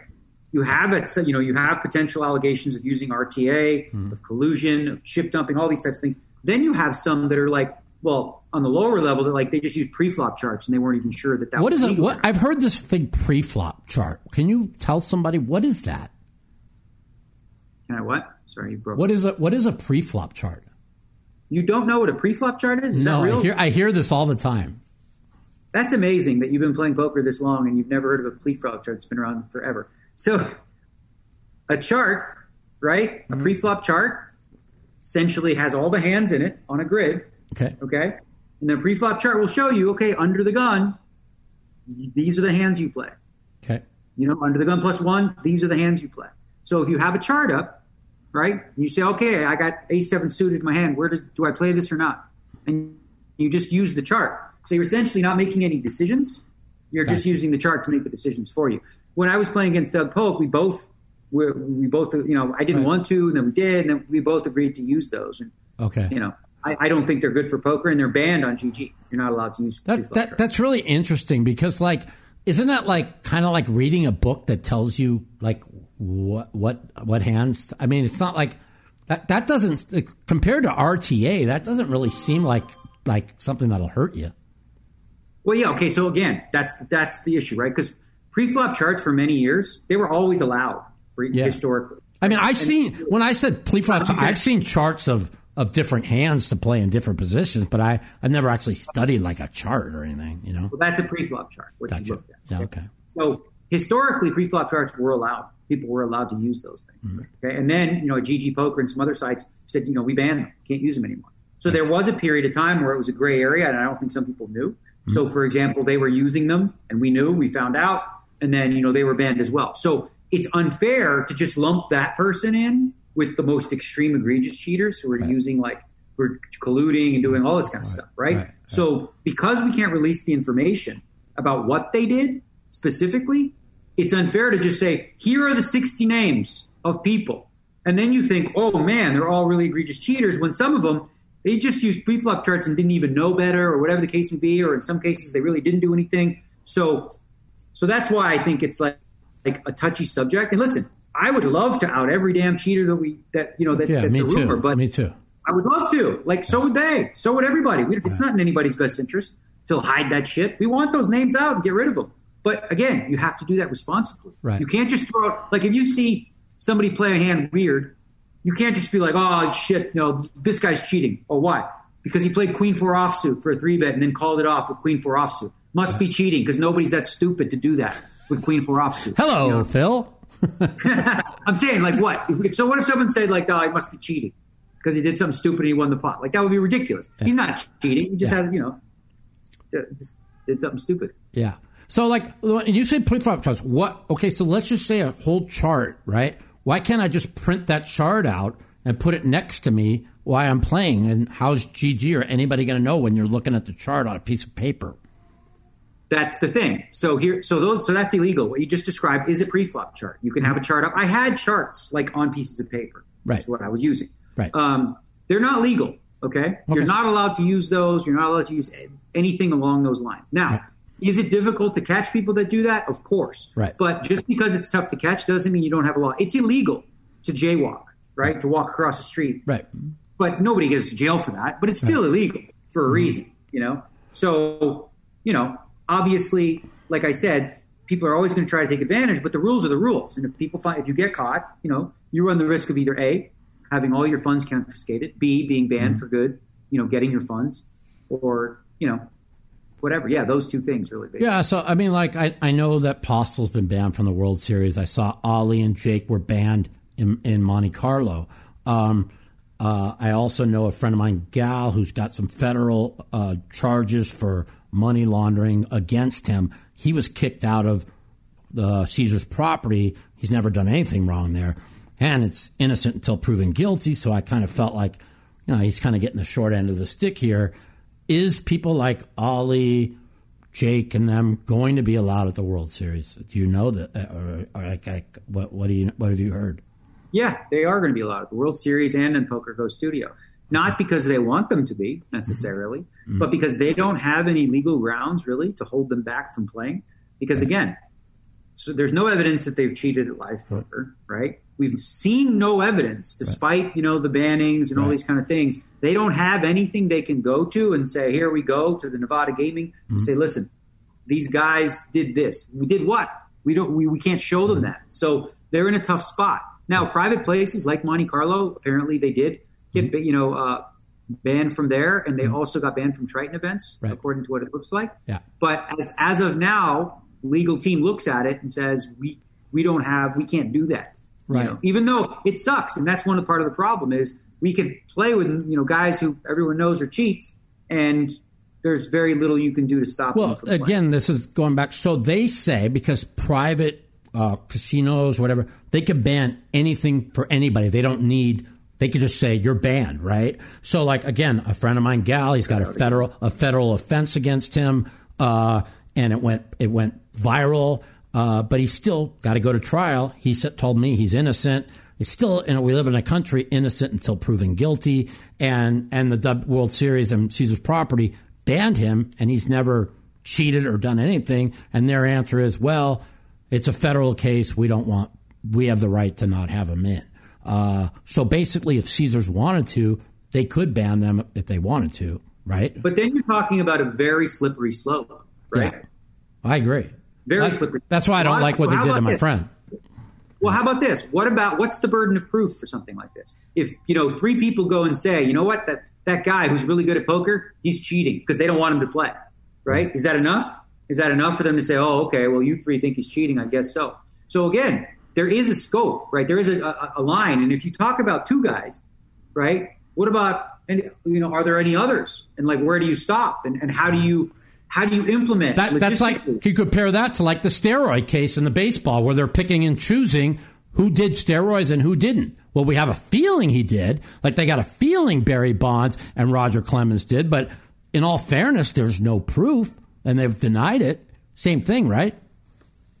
Well, I mean, similar, yeah, sure. Like I said, again, logistically, the problem is the slippery slope of saying we're going to take this firm action to ban somebody for you know undisclosed reasons because we, we can't accuse them of cheating, mm-hmm. suspicion of cheating, like that that could go a long way. And again, it, it's not easy. Listen, I think everybody's best interest is for every organization, WSOP, WPT, Triton, GG, everybody to sort of get on board with eventually setting up the situation in where they can share information on this sort of stuff.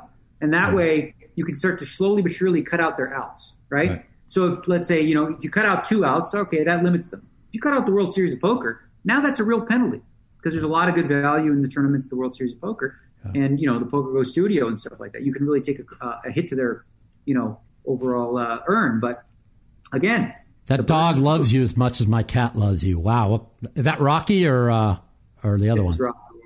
Yeah. Follows the picture there. Good board. Yeah. Yeah. So, um, uh, well, that's pretty much it. I wanted to, I wanted to ask you one thing. I don't want to talk much. I don't want to talk politics with you because it always gets us in trouble. But as not real. yeah, as you, an owner of I think two or three Teslas, and Elon Musk coming out and saying what he did yesterday, what that What, do you, what what was your reaction to that?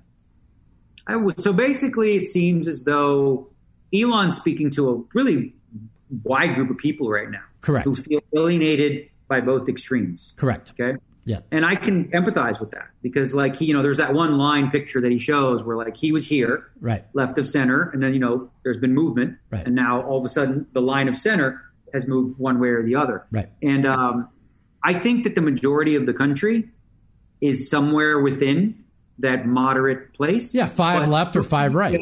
Yeah. But social media trumpets the loudest, most extreme voices. Agree. And algorithm is set up on Twitter to keep you in the bubble that you're in. Correct. So if you are following, you know, right wing accounts, your just- feed, Yeah. your feed is going to be hammering you with all these things that Correct. are one side. And if you're following extreme left, you know, feed, Mm-hmm. now all of a sudden you're going to be getting different things, right?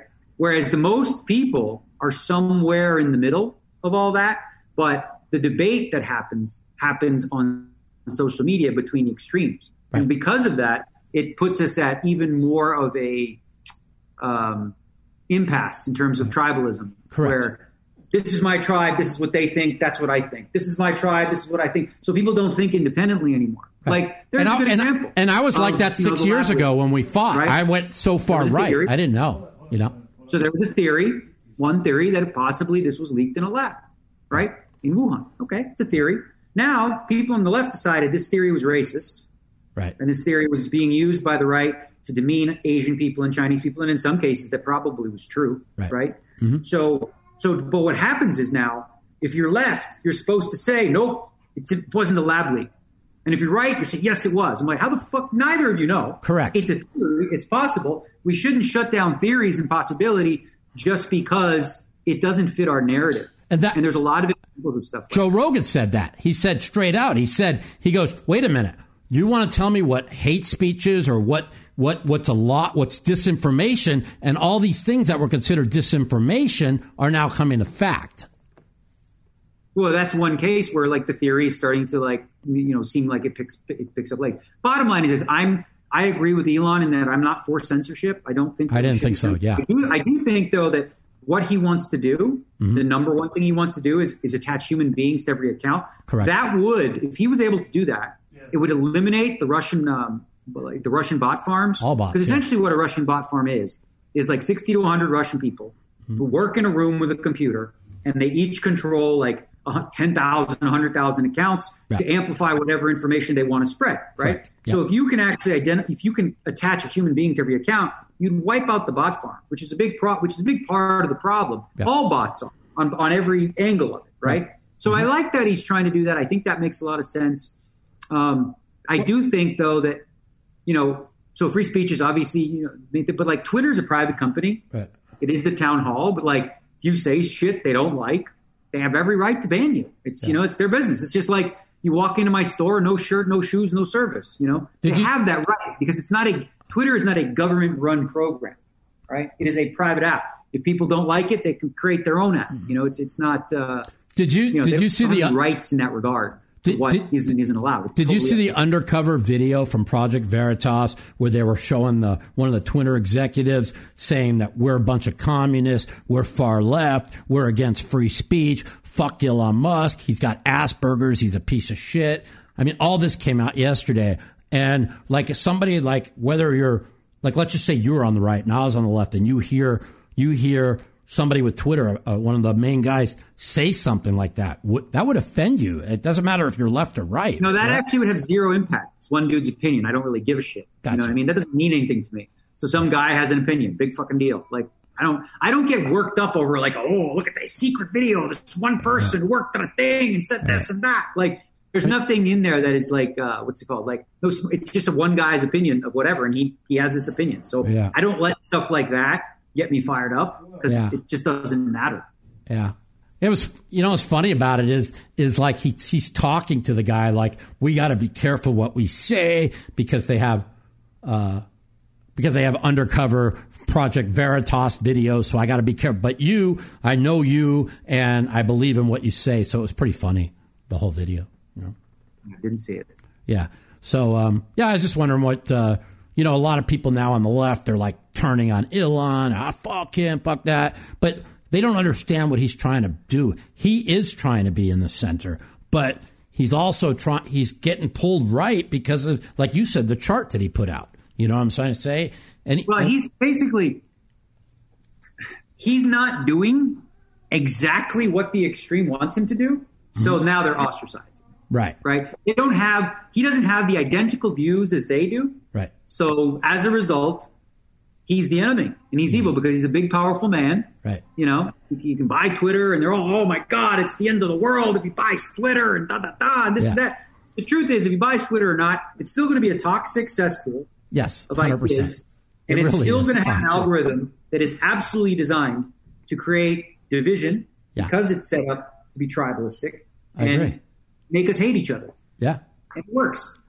I mean, I remember Elon like six months ago said, I want to buy Facebook and delete it. He literally said he wanted to buy Facebook and delete it. Yeah. Yeah. Listen, uh, one thing we will always agree on is like social media is a toxic, toxic place, man. That's why I don't follow you, bro. Because like you're fucking your social media. When you go on these rants at two in the morning or whatever, Yeah. I can't read your shit. Well, So- uh, good. You'll be happy to know that I've completely gotten off all the, the toxic politics stuff. Um, it was, uh, I noticed not it was your mental state. Yeah, um, what happens is I and, and and and you could relate with me a little bit on this is is um, you you know what I suffer. It, took you a long time, but now you realize what I suffer from mentally. And a lot of times I get manic, and when I get manic, I get into those rants. And a lot of times too, I say things on Twitter where I'm trying to. Um, I come across wrong. Does that does that make sense? I'm trying to say something and it comes off completely different. Is that a fair Twitter's statement? not nuanced enough where people can understand tone or intention. Correct. And because a toxic, and because we do have so many people in this country or in this world right now that are literally looking to pick apart every single word that you say, Right. right, for tone, and, and they're like, oh, this means they're this, this, this, and you get Right. labeled and stuff like that. This is why a lot of celebrities, for the most part, have completely just abandoned Twitter. Mm-hmm. And if they have a Twitter account, it's somebody runs it for them, and it's like they They've all gone to Instagram, right? well, they do that, but in general, Twitter has become a place where they don't post opinions or things like that because ultimately, anytime you have an opinion, right, Yeah. especially if it doesn't go with the norm or the Right. or, or the or, or the narrative, now you know you run the risk of like being ostracized. Look what look what they did to Doug Polk. having a slightly Look look what they did to Doug Polk over that. You know, What's that? what's your opinion on how he got attacked, Doug Polk, when he put that thing about this uh, the uh, swimsuit uh, model? What's your opinion? So I read all that. Yeah, I didn't I, think I didn't think it was a big deal. They merely they really destroyed it. I had several tweets I was going to write, Mm-hmm. and I'm very proud to say that I did not press send on any of them. Me too. I said this is just gonna it's just gonna put me in a bad spot. Just let it go. people here's the, when when you talk about an issue like that. Yeah. Again, we talk about nuance, Right. Right. So people are questioning like, what is the motive, right? Right. Um, what is the what is the motive behind it? Is that to demean people that are obese? Is it genuinely to help, you know, raise awareness about health and all that sort of thing? And that's sort of in the eye of the beholder in terms Right. of what you see.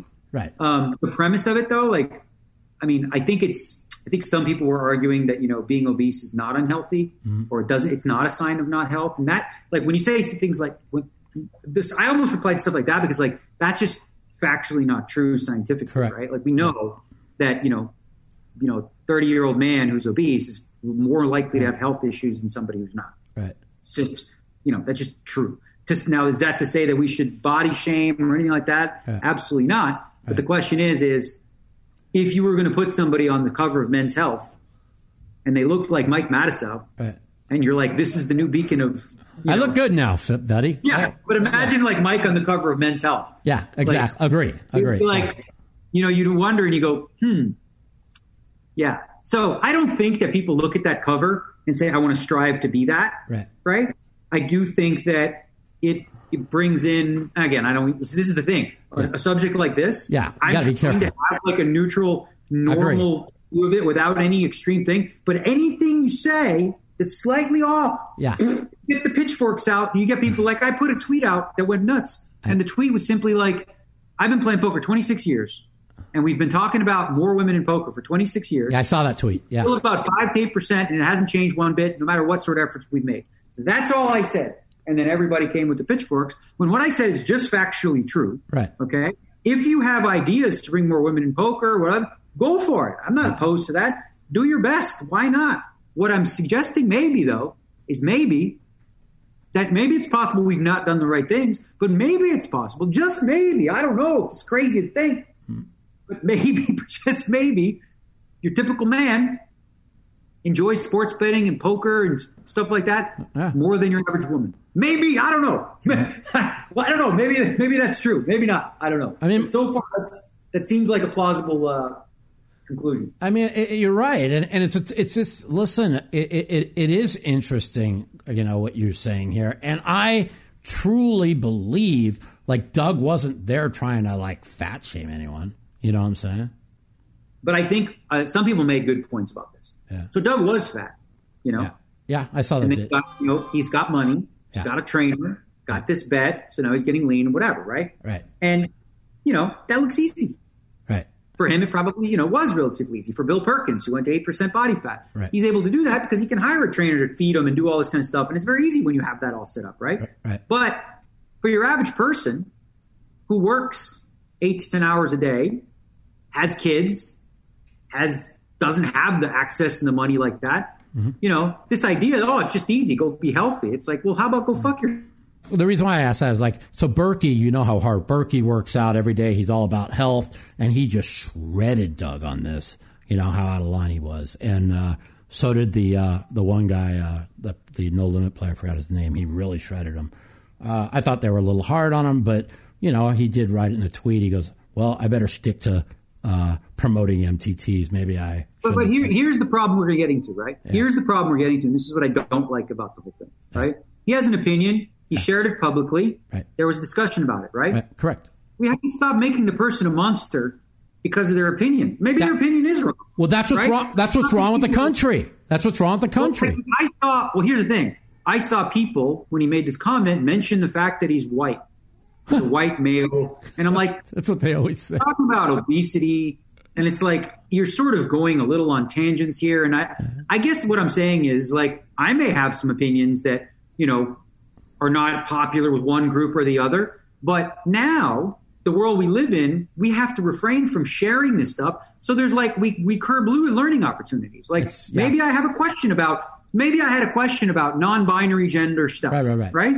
But if I have that conversation publicly and I say the wrong thing or have the wrong views, Yeah. now all of a sudden I'm a this and a phobic and a that, and I'm like, none of that's true. I'm actually genuinely looking to have the civil discussion, but we don't live in a society where it's safe to do that because of like whatever you want to call cancel culture and things And- like that. I actually had this. I had this conversation on Twitter with one person who was transgender and the other one who was non-binary. Right. And they said, you know, they were asking me questions, and I said, to be honest with you, I'd love to have this discussion with you. Yeah. But this, this, but on Twitter, it's not safe for me to do so. Correct. Because if I have an opinion that isn't aligned, then you know it'd be problematic. So I actually took it offline with them. But even then, I'm like, I have to be careful about anything I put in a DM because if I don't conform or don't agree with my thoughts, then I'm like, oh, Daniel, you're a white cisgender male and you don't know. And that, I'm like, okay, I don't know, but I'm, I just because I can't relate or understand to that identity crisis doesn't mean I also don't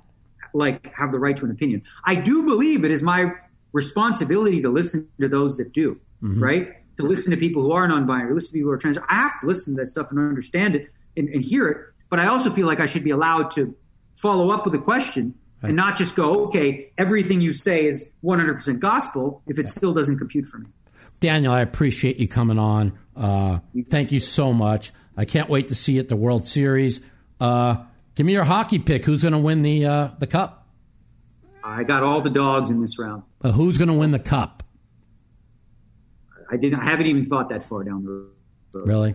it's I'm- so I- dependent upon who gets it. My opinion, I, I have this intuition. I could be wrong. Is I think Carolina's going to win. It's my opinion. All right, Daniel. Thank you so much for coming on. I appreciate you so much. He's frozen again. It's okay. It's all good. My little 21 year old Flash is here because he wants to be the star of the show because that's what Flash does. Hi, Babas. taking him to a doctor on Tuesday. He's doing good, but uh, you see, he's. You guys have watched the podcast before. Flash is usually crazy. Normally, you see how he's like staring. He's lately been like staring out into space a little bit. So we're we're kind of just want to make sure his blood pressure ain't too high. And I mean, he still jumped all the way up here on the thing. And 21 year old cats don't jump up on the thing. I've had this boy since 2002. He's he's watched me be the best poker player in the world. He's watched me lose all my money. He's watched me lose millions betting sports. He's watched this incredible comeback story that I've done the last three years. So I'm very proud of myself. Um, uh, nobody really, really understands what I've been through. Uh, when my documentary comes out, uh, the one we filmed at the World Series last year, and uh, he will be here for two weeks this year uh, to finish up uh, doing the the documentary. And wh- and once you guys see the documentary, you guys will really have a different perspective of how good I've really done with where I was. Um, nobody in the world could imagine what I deal with pain wise on a daily basis. Nobody in the world can imagine what I had to deal with trying to get back on top and make money again. And I did it all on myself. I did it with nobody's help. I've pretty much paid almost everybody back. Uh, I'm in the middle of uh, basically uh, buying a card room in Texas.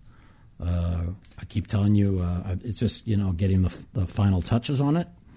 I'm hoping it's done by the World Series, and if it is, I will uh, definitely inform everybody what's going on. But I do believe Texas is the biggest, going to be the biggest poker capital of the world.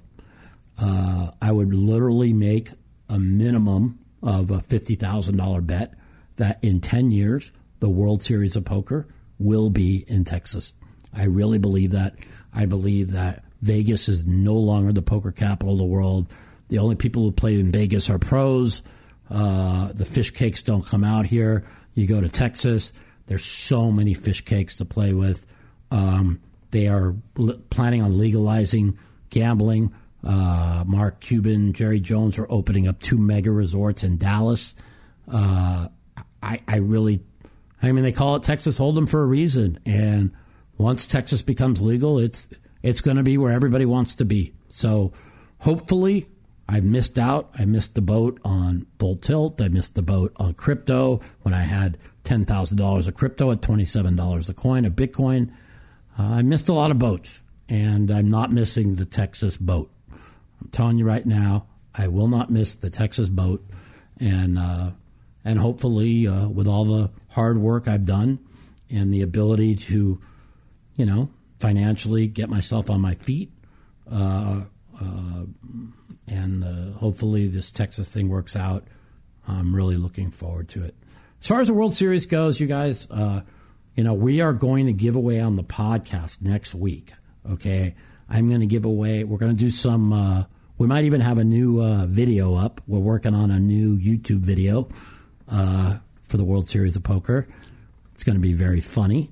Uh, it's going to kind of give you an idea what it's going to be. It's going to involve, well, frog poison, RTA, uh, shamans, uh, all the crazy shit that we heard a couple weeks ago. Um, going into the World Series, it's going to be really funny. Um, so we, we, are hoping to have that out by the World Series. Uh, it's going to be really funny. And then, uh, as I always do every year, I will um, ask uh, trivia questions next week, and I will be giving away 1% to uh, five of my 10Ks. Um, and I might even give 2% to the main event. No, 2% of the main event, you win $8 million. That's, uh, hmm, that's a lot of fucking money. That's like, uh, what, 1660 16,000. 16,000, right? Final table, the thing, that's uh, 10,000. So 20,000 if I give away 2%. So uh, I'm going to give away that. Now, as far as um, anybody who wants to buy a piece of me, uh, my uh, my packages will be up on Monday at pocketfives.com. Uh, normally, I've gone to UStake for the last five years. Um, and uh, Josh Arieh, very good friend of mine, he was on the podcast a couple weeks ago. Uh, he asked me to uh, put my stuff on Pocket Five, so I um, I'm selling half myself. Um, if people don't like my markup, go suck a dick because I have no problems putting up the entire ten thousand myself because I can afford it now. Um, so I'm basically selling half of myself for people who wants pieces of me. The only ones that I have big markups on are the main event at 1.6. Uh, everybody else said I should go 2.0. I've cashed it three years in a row. Uh, and uh, Omaha 8, 10K. I have final table 11 out of 20 years. And the uh, 10K PLO 8, which is probably my best game. It's the tournament I want to win more. Yeah, like the one caller called, which one's more prestigious than anybody? I believe I'm the best O8 player in the world. I know now I haven't played as much as I used to. I'm sure other people are as good or close to me now, but my record stands for itself. Um, last year was the first year at six years I did not final table one of the top uh, one of the four Omaha eight or better tournaments. Uh, I did final. I did get to the last two tables of three of the four. Um, so that's the ones I have the markup on. The rest are all 1.2. Uh, I am playing the 50K this year. I am selling it at 1.2.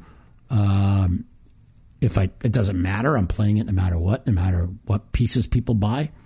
Um, and uh, also, uh, the week end before the World Series starts, so that will be let's see, ne- the weekend, the World Series doesn't start next week. It's the week after, correct? Yes, 18th. So. Oh, this weekend is the 20th. Okay, so it'll be the, so the following week after that. Yeah, not this next one coming up. Uh, this weekend is the 20th. Yeah, so the following next weekend uh, on the podcast, we're going to give pieces out. Uh, I'm gonna, I'm going to give trivia. We're going to give away, uh, like I said, one percent of five of my 10ks, and um, yeah, I mean, I'm uh, I'm playing, uh, you know, I'm I'm playing them all. You know, uh, I really, honestly, I don't know. I know every year I say I'm winning one this year. I'm winning one this year. This is my year, right? And then I don't win it, and I get down, right? Every one of those times when I've said that, it's me trying to be positivity. You understand what I'm saying? This year, I don't know how to explain it. My intuition is telling me I'm not only going to win one, but I'm going to win two. Now, if I win two and call my shot, I mean, that would be amazing. Uh, but this is the first year since uh, 2009 so that's what, 13 years that I'm playing the World Series. Where if I brick out 150,000 in tournaments, it won't even phase me. So the fact that the money pressure is off of me. Now, I always like to sell half of myself because I play so much better when I'm playing for other people. In other words, when I sell off myself on on Pocket Fives or UStake, whatever, I'm not in there playing for myself. I go in there saying, I got to win for these people. And so it really does make me play better. If I don't and I have all of myself and I'm having a bad day and I dust the tournament off, it doesn't, it really would bother me. But if I dusted a tournament off when I, people have a piece of me, it just kills me from the inside. So, you know, that's probably, that's the reason why I sell half of myself. So, there might be some of these big buy and no limits. I might sell like 90% of myself, no markup. So I'm basically putting up 10,000 myself for them. Uh, I haven't decided yet on these things. Uh, it was really good talking to Daniel about the solver and the um, GTO situation. Uh, my reads right now, uh, best, best, maybe better than when I was the best in 2005, but that doesn't say anything. You know, there's two or three great players in our game, but most people that play in our game, I'm just much better than, and and so maybe that's why I've done so well. But uh, I'm I don't take things for granted. Uh, people don't realize that. If in in poker, right? I'll, I'll I'll give you an idea. 2010, right? Jerry Buss invites me to the Western Conference Finals in Phoenix. Like fuck, the owner of the Lakers invites me to spend the weekend with him at Western Conference Finals. Of course, I'm going. Right? Go to the Western Conference Finals. The Lakers lose both games on the road.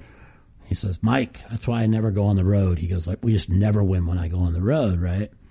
And I remember that it's something of a turning point in my life because after that weekend, I said, wow, I fucking made it, man. I go, I grew up a diehard Laker fan, and now I'm spending the weekend in, in the hotel with fucking the owner of the Lakers.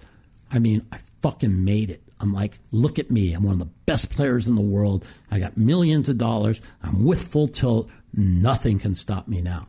Well, that's not the right attitude to have because in life, I tell people all the time, and, and, and I don't want to say this in a negative way, knock on wood, but I said, I always say this to Phil. I go, stop with the ego. Stop saying how much you, how great your life is. You could literally go out in a car tomorrow, get fucking blindsided, and be fucking paralyzed, and your fucking life is over. You're too good. Yeah. Phil Hellmuth, you're too good. So, I mean, that's what happened to me. I mean, I woke up one day, a chair broke at the bike, the fucking spinal cord almost got severed. I never did a hard day's work in my life. All I had to do was file an incident report. The bike would have had to give me 20, 30 million, and I'd been set for life. And unfortunately, my partner at the time would not allow me to fill out an incident report. He thought it would make our company look bad. So, I mean, so many things had to happen to me for me to be in the situation I'm in. So, take life, don't take life for granted. You know, one of the reasons why I got political and it really helped my life is not a left or right issue. Is my life revolved around the green felt. It was poker, sports betting, poker, sports betting, sleep, poker, sports betting. Right. Well, that's not balance. Right. So that's why I always struggle to have a girlfriend, hold on to a girlfriend because you know girls don't want to see that. You know what I'm saying? So uh, once I got political and I see all the people that are struggling and the blue collar workers, the people struggling to put food on the table, especially now with all the inflation, like and the gas prices, like who could survive? Like they're going to put the whole world in the poorhouse, but they get what they deserve for voting for these fucking communist fucks. So, um, I mean, I never even imagined Joe Biden could be this bad. I thought as long as they didn't put that horrible human being Kamala Harris in there, Biden been there enough years. He's a centrist. He'll be fine. But when your donors are all far left and they want to push far left policies, I mean, I, I don't even understand what the Democrats are doing. I just, we need two healthy parties in this country. And for them to just be so far left and with the craziness, it's, I mean, you get Elon Musk with 95 million Twitter followers who was a champion for the left for climate change and electric cars and you have him say, I'm voting for the GOP, you don't need to know anything else. You need to go. The Democrats should be basically saying, What are we doing wrong? What's going on that everybody's turning on us? What's going on that the polls show Biden at 32%? What's going on? You fucking you wanted to spend another 3.6 trillion on inflation. Thank God Joe Manchin and Sinema turned it down for the package. When you just print money you don't have, this is what's going to happen. When you shut down federal fracking land that pumps out gas, okay, because in the name of the far left of climate change, the gas prices are going to go through the roof. It's just one plus one is two. If China and India are doing nothing about climate change, you're going to really destroy your entire population? Oh, because the far left says you have to do it? No, you have to go to a summit. You have to have everybody agree, and not the Paris Climate Accord that nobody listened to. That was all a bunch of bullshit that we were paying for nothing. But if you believe in climate change, I believe in climate change. I believe the climate's changed a million times. We've had five ice ages and five heat, like three or four where everybody died from heat things. The climate, the, the, Earth's been here billions of years. Could it be man-made? Sure, it could be. But if you look in the ice, there was five times more CO2 in the air three billion years ago than there is today. And guess what? There wasn't cars, there wasn't factories, there wasn't any of that. So Do I believe it's part of the earth? Yeah. But listen, you, you can't destroy your economy in the name of the far left.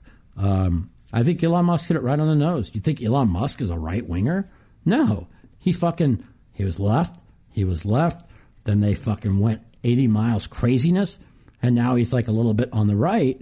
And it, it's just not about, you know, and it's, uh, people listen to the show, they under, they understand me, right? I've said it a million times. The fucking Dem- this isn't the Democrat Party of Bill Clinton. This isn't the Democrat Party of JFK. These people have lost their fucking minds.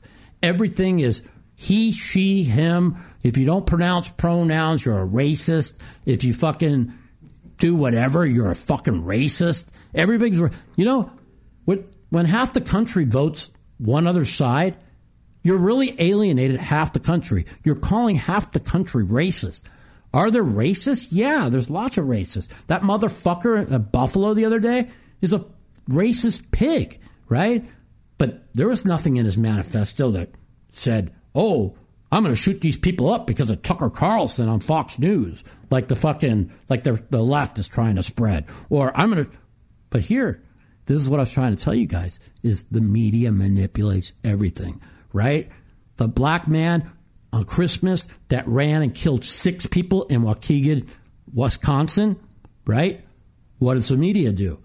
Car accidentally runs over people at parade. Why? Because it was a black man that did it. That doesn't fit their narrative, right? The guy who was black that fucking bombed the New York subway station. They arrested him the next day. You never heard of it, right? It's gone. Same time we had the, the, the Buffalo shooting last week. Some crazy people, Chinese guy walked into a place, killed six people in Laguna Beach. Uh, a hate crime against Taiwanese people. Where's the media? Crickets. What's what are they pushing? Racist, racist, racist, racist, and the crazy person, 18 year old who did this, right? So this is what I'm trying to say is our media pushes a false narrative to create their agenda. Every time before the midterms or before a presidential election, they start a race war. This is what they do. It gets the black people angry. 90% of the 13% of the people that are black in this country, you get fucking 8% of them to show up at the polls black, then that's what they do. They don't care who dies. I mean, I, I prove it. If you see, you ain't seen nothing yet, right? They are going to get crushed in the midterms. They need to do one thing. They need to do something to turn it around. They have nothing to turn it around. You have my word. They are going to war with Russia. Okay? They will do anything for power. What happens when there's war? The country unites. That's their only chance of not getting destroyed in the midterms. We already have soldiers on the ground. They've caught the soldiers on the ground. We are in a pro- we are literally at war with Russia right now. Now they will say, well, the, all these innocent people are getting killed, and they are. And Putin's a pile of shit, piece of shit. But guess what? There's been less than 5,000 uh, civilians die in four months. Do you know how many people have died from fentanyl overdose in the United States in four months? Hmm? 40,000. Okay? Where's the 40 billion for the 40,000 that have died from fentanyl? Last year, 107,000 fentanyl overdoses in the country, all coming across the southern border. 283,000 are expected to come to the southern border if they fucking overturn Title 42 in the next week, they're expecting 550,000 people to come across the southern border illegally. That's 6 million a year. Right? It's 24 million in 4 years.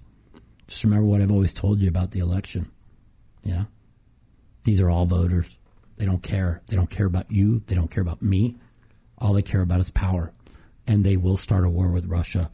I'm telling you right now, I'm very, very, very worried about that and they'll start a race war a month before the the election, and they'll just propagandize something and call everyone racist and whatever. Just like black people are fucking killing white people, white police officers are killing black people, which is there's the average is between 11 and 13 a year for the last 20 years.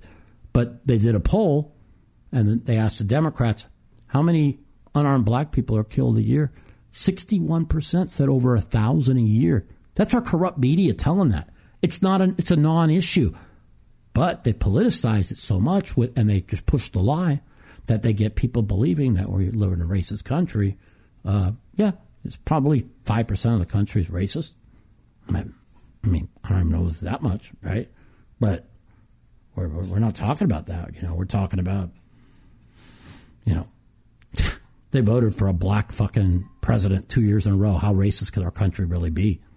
That's all you need to know. So, you know, uh, people are sick of being called racist, racist, racist, you know, or the wokeism and the bullshit. And like even Daniel, you know, he's been on the far left since I known him. He he's for free speech. He he's against the wokeism and all the bullshit, you know. And most people are in the center. So we'll see what happens. Uh, I don't know if you I believe in capitalism. have any of you guys watched the uh, uh, what's it called the Amber Heard Johnny Depp trial? I, I forgot to ask that. I, I didn't get a chance to ask Daniel about that because his wife just watches it every day. And if you watch Daniel's Instagram, he's they're making funny statements about the trial. Man, this is some fun. I mean, this is really comical. I mean, this is if you want entertainment, just go watch four or five hours a day of the whole trial. And I mean, this Johnny Depp, he's he's hysterical, man. I mean, the things he says, you know, pretty amazing. Anyways, I'm gonna watch uh, basketball. I'm gonna watch hockey. Come in, uh, Danny. Are you gonna be here next weekend or what? I mean, I think so. I mean, how rich are you? You just get to just travel the whole fucking country every fucking weekend. It's not the country. I mean, what the fuck, man? Must be nice to just leave town. What gas costs like two hundred dollars a fucking trip, four hundred round trip. I mean, how rich are you, man? No. Exactly. All right, so you'll be here next week. World Series, I think, starts on Monday. Uh, let's do a podcast next Friday, and we'll give away we'll give away points to my 10ks and above. Uh, who knows? Maybe I'll give away a point to the 50,000. Ooh. Let's see if I'm going to give. Let's see how I do this week at poker. Right now, I'm up like think I'm 12,000 winner for the week. See how I do this week at poker. Maybe we'll give away some more.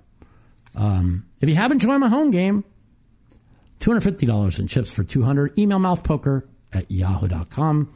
One two PLO, one two no limit every day. That's it. Another episode of the Mouthpiece. I hope you enjoyed it. I appreciate Mr. Mr. D Negs, Daniel Negreanu for coming on. Uh, we're gonna battle this summer. I, th- I I believe me and him are gonna win one, maybe two. Uh, he's in a good frame of mind. He's playing good. I'm in the best mind, fucking frame of mind in my maybe my whole life. I'll see you all next week at the Mouthpiece. Tune in. Try give you a chance to win one percent of at least five of my 10Ks, maybe more. We'll see you next Friday on the Mouthpiece. Thank you.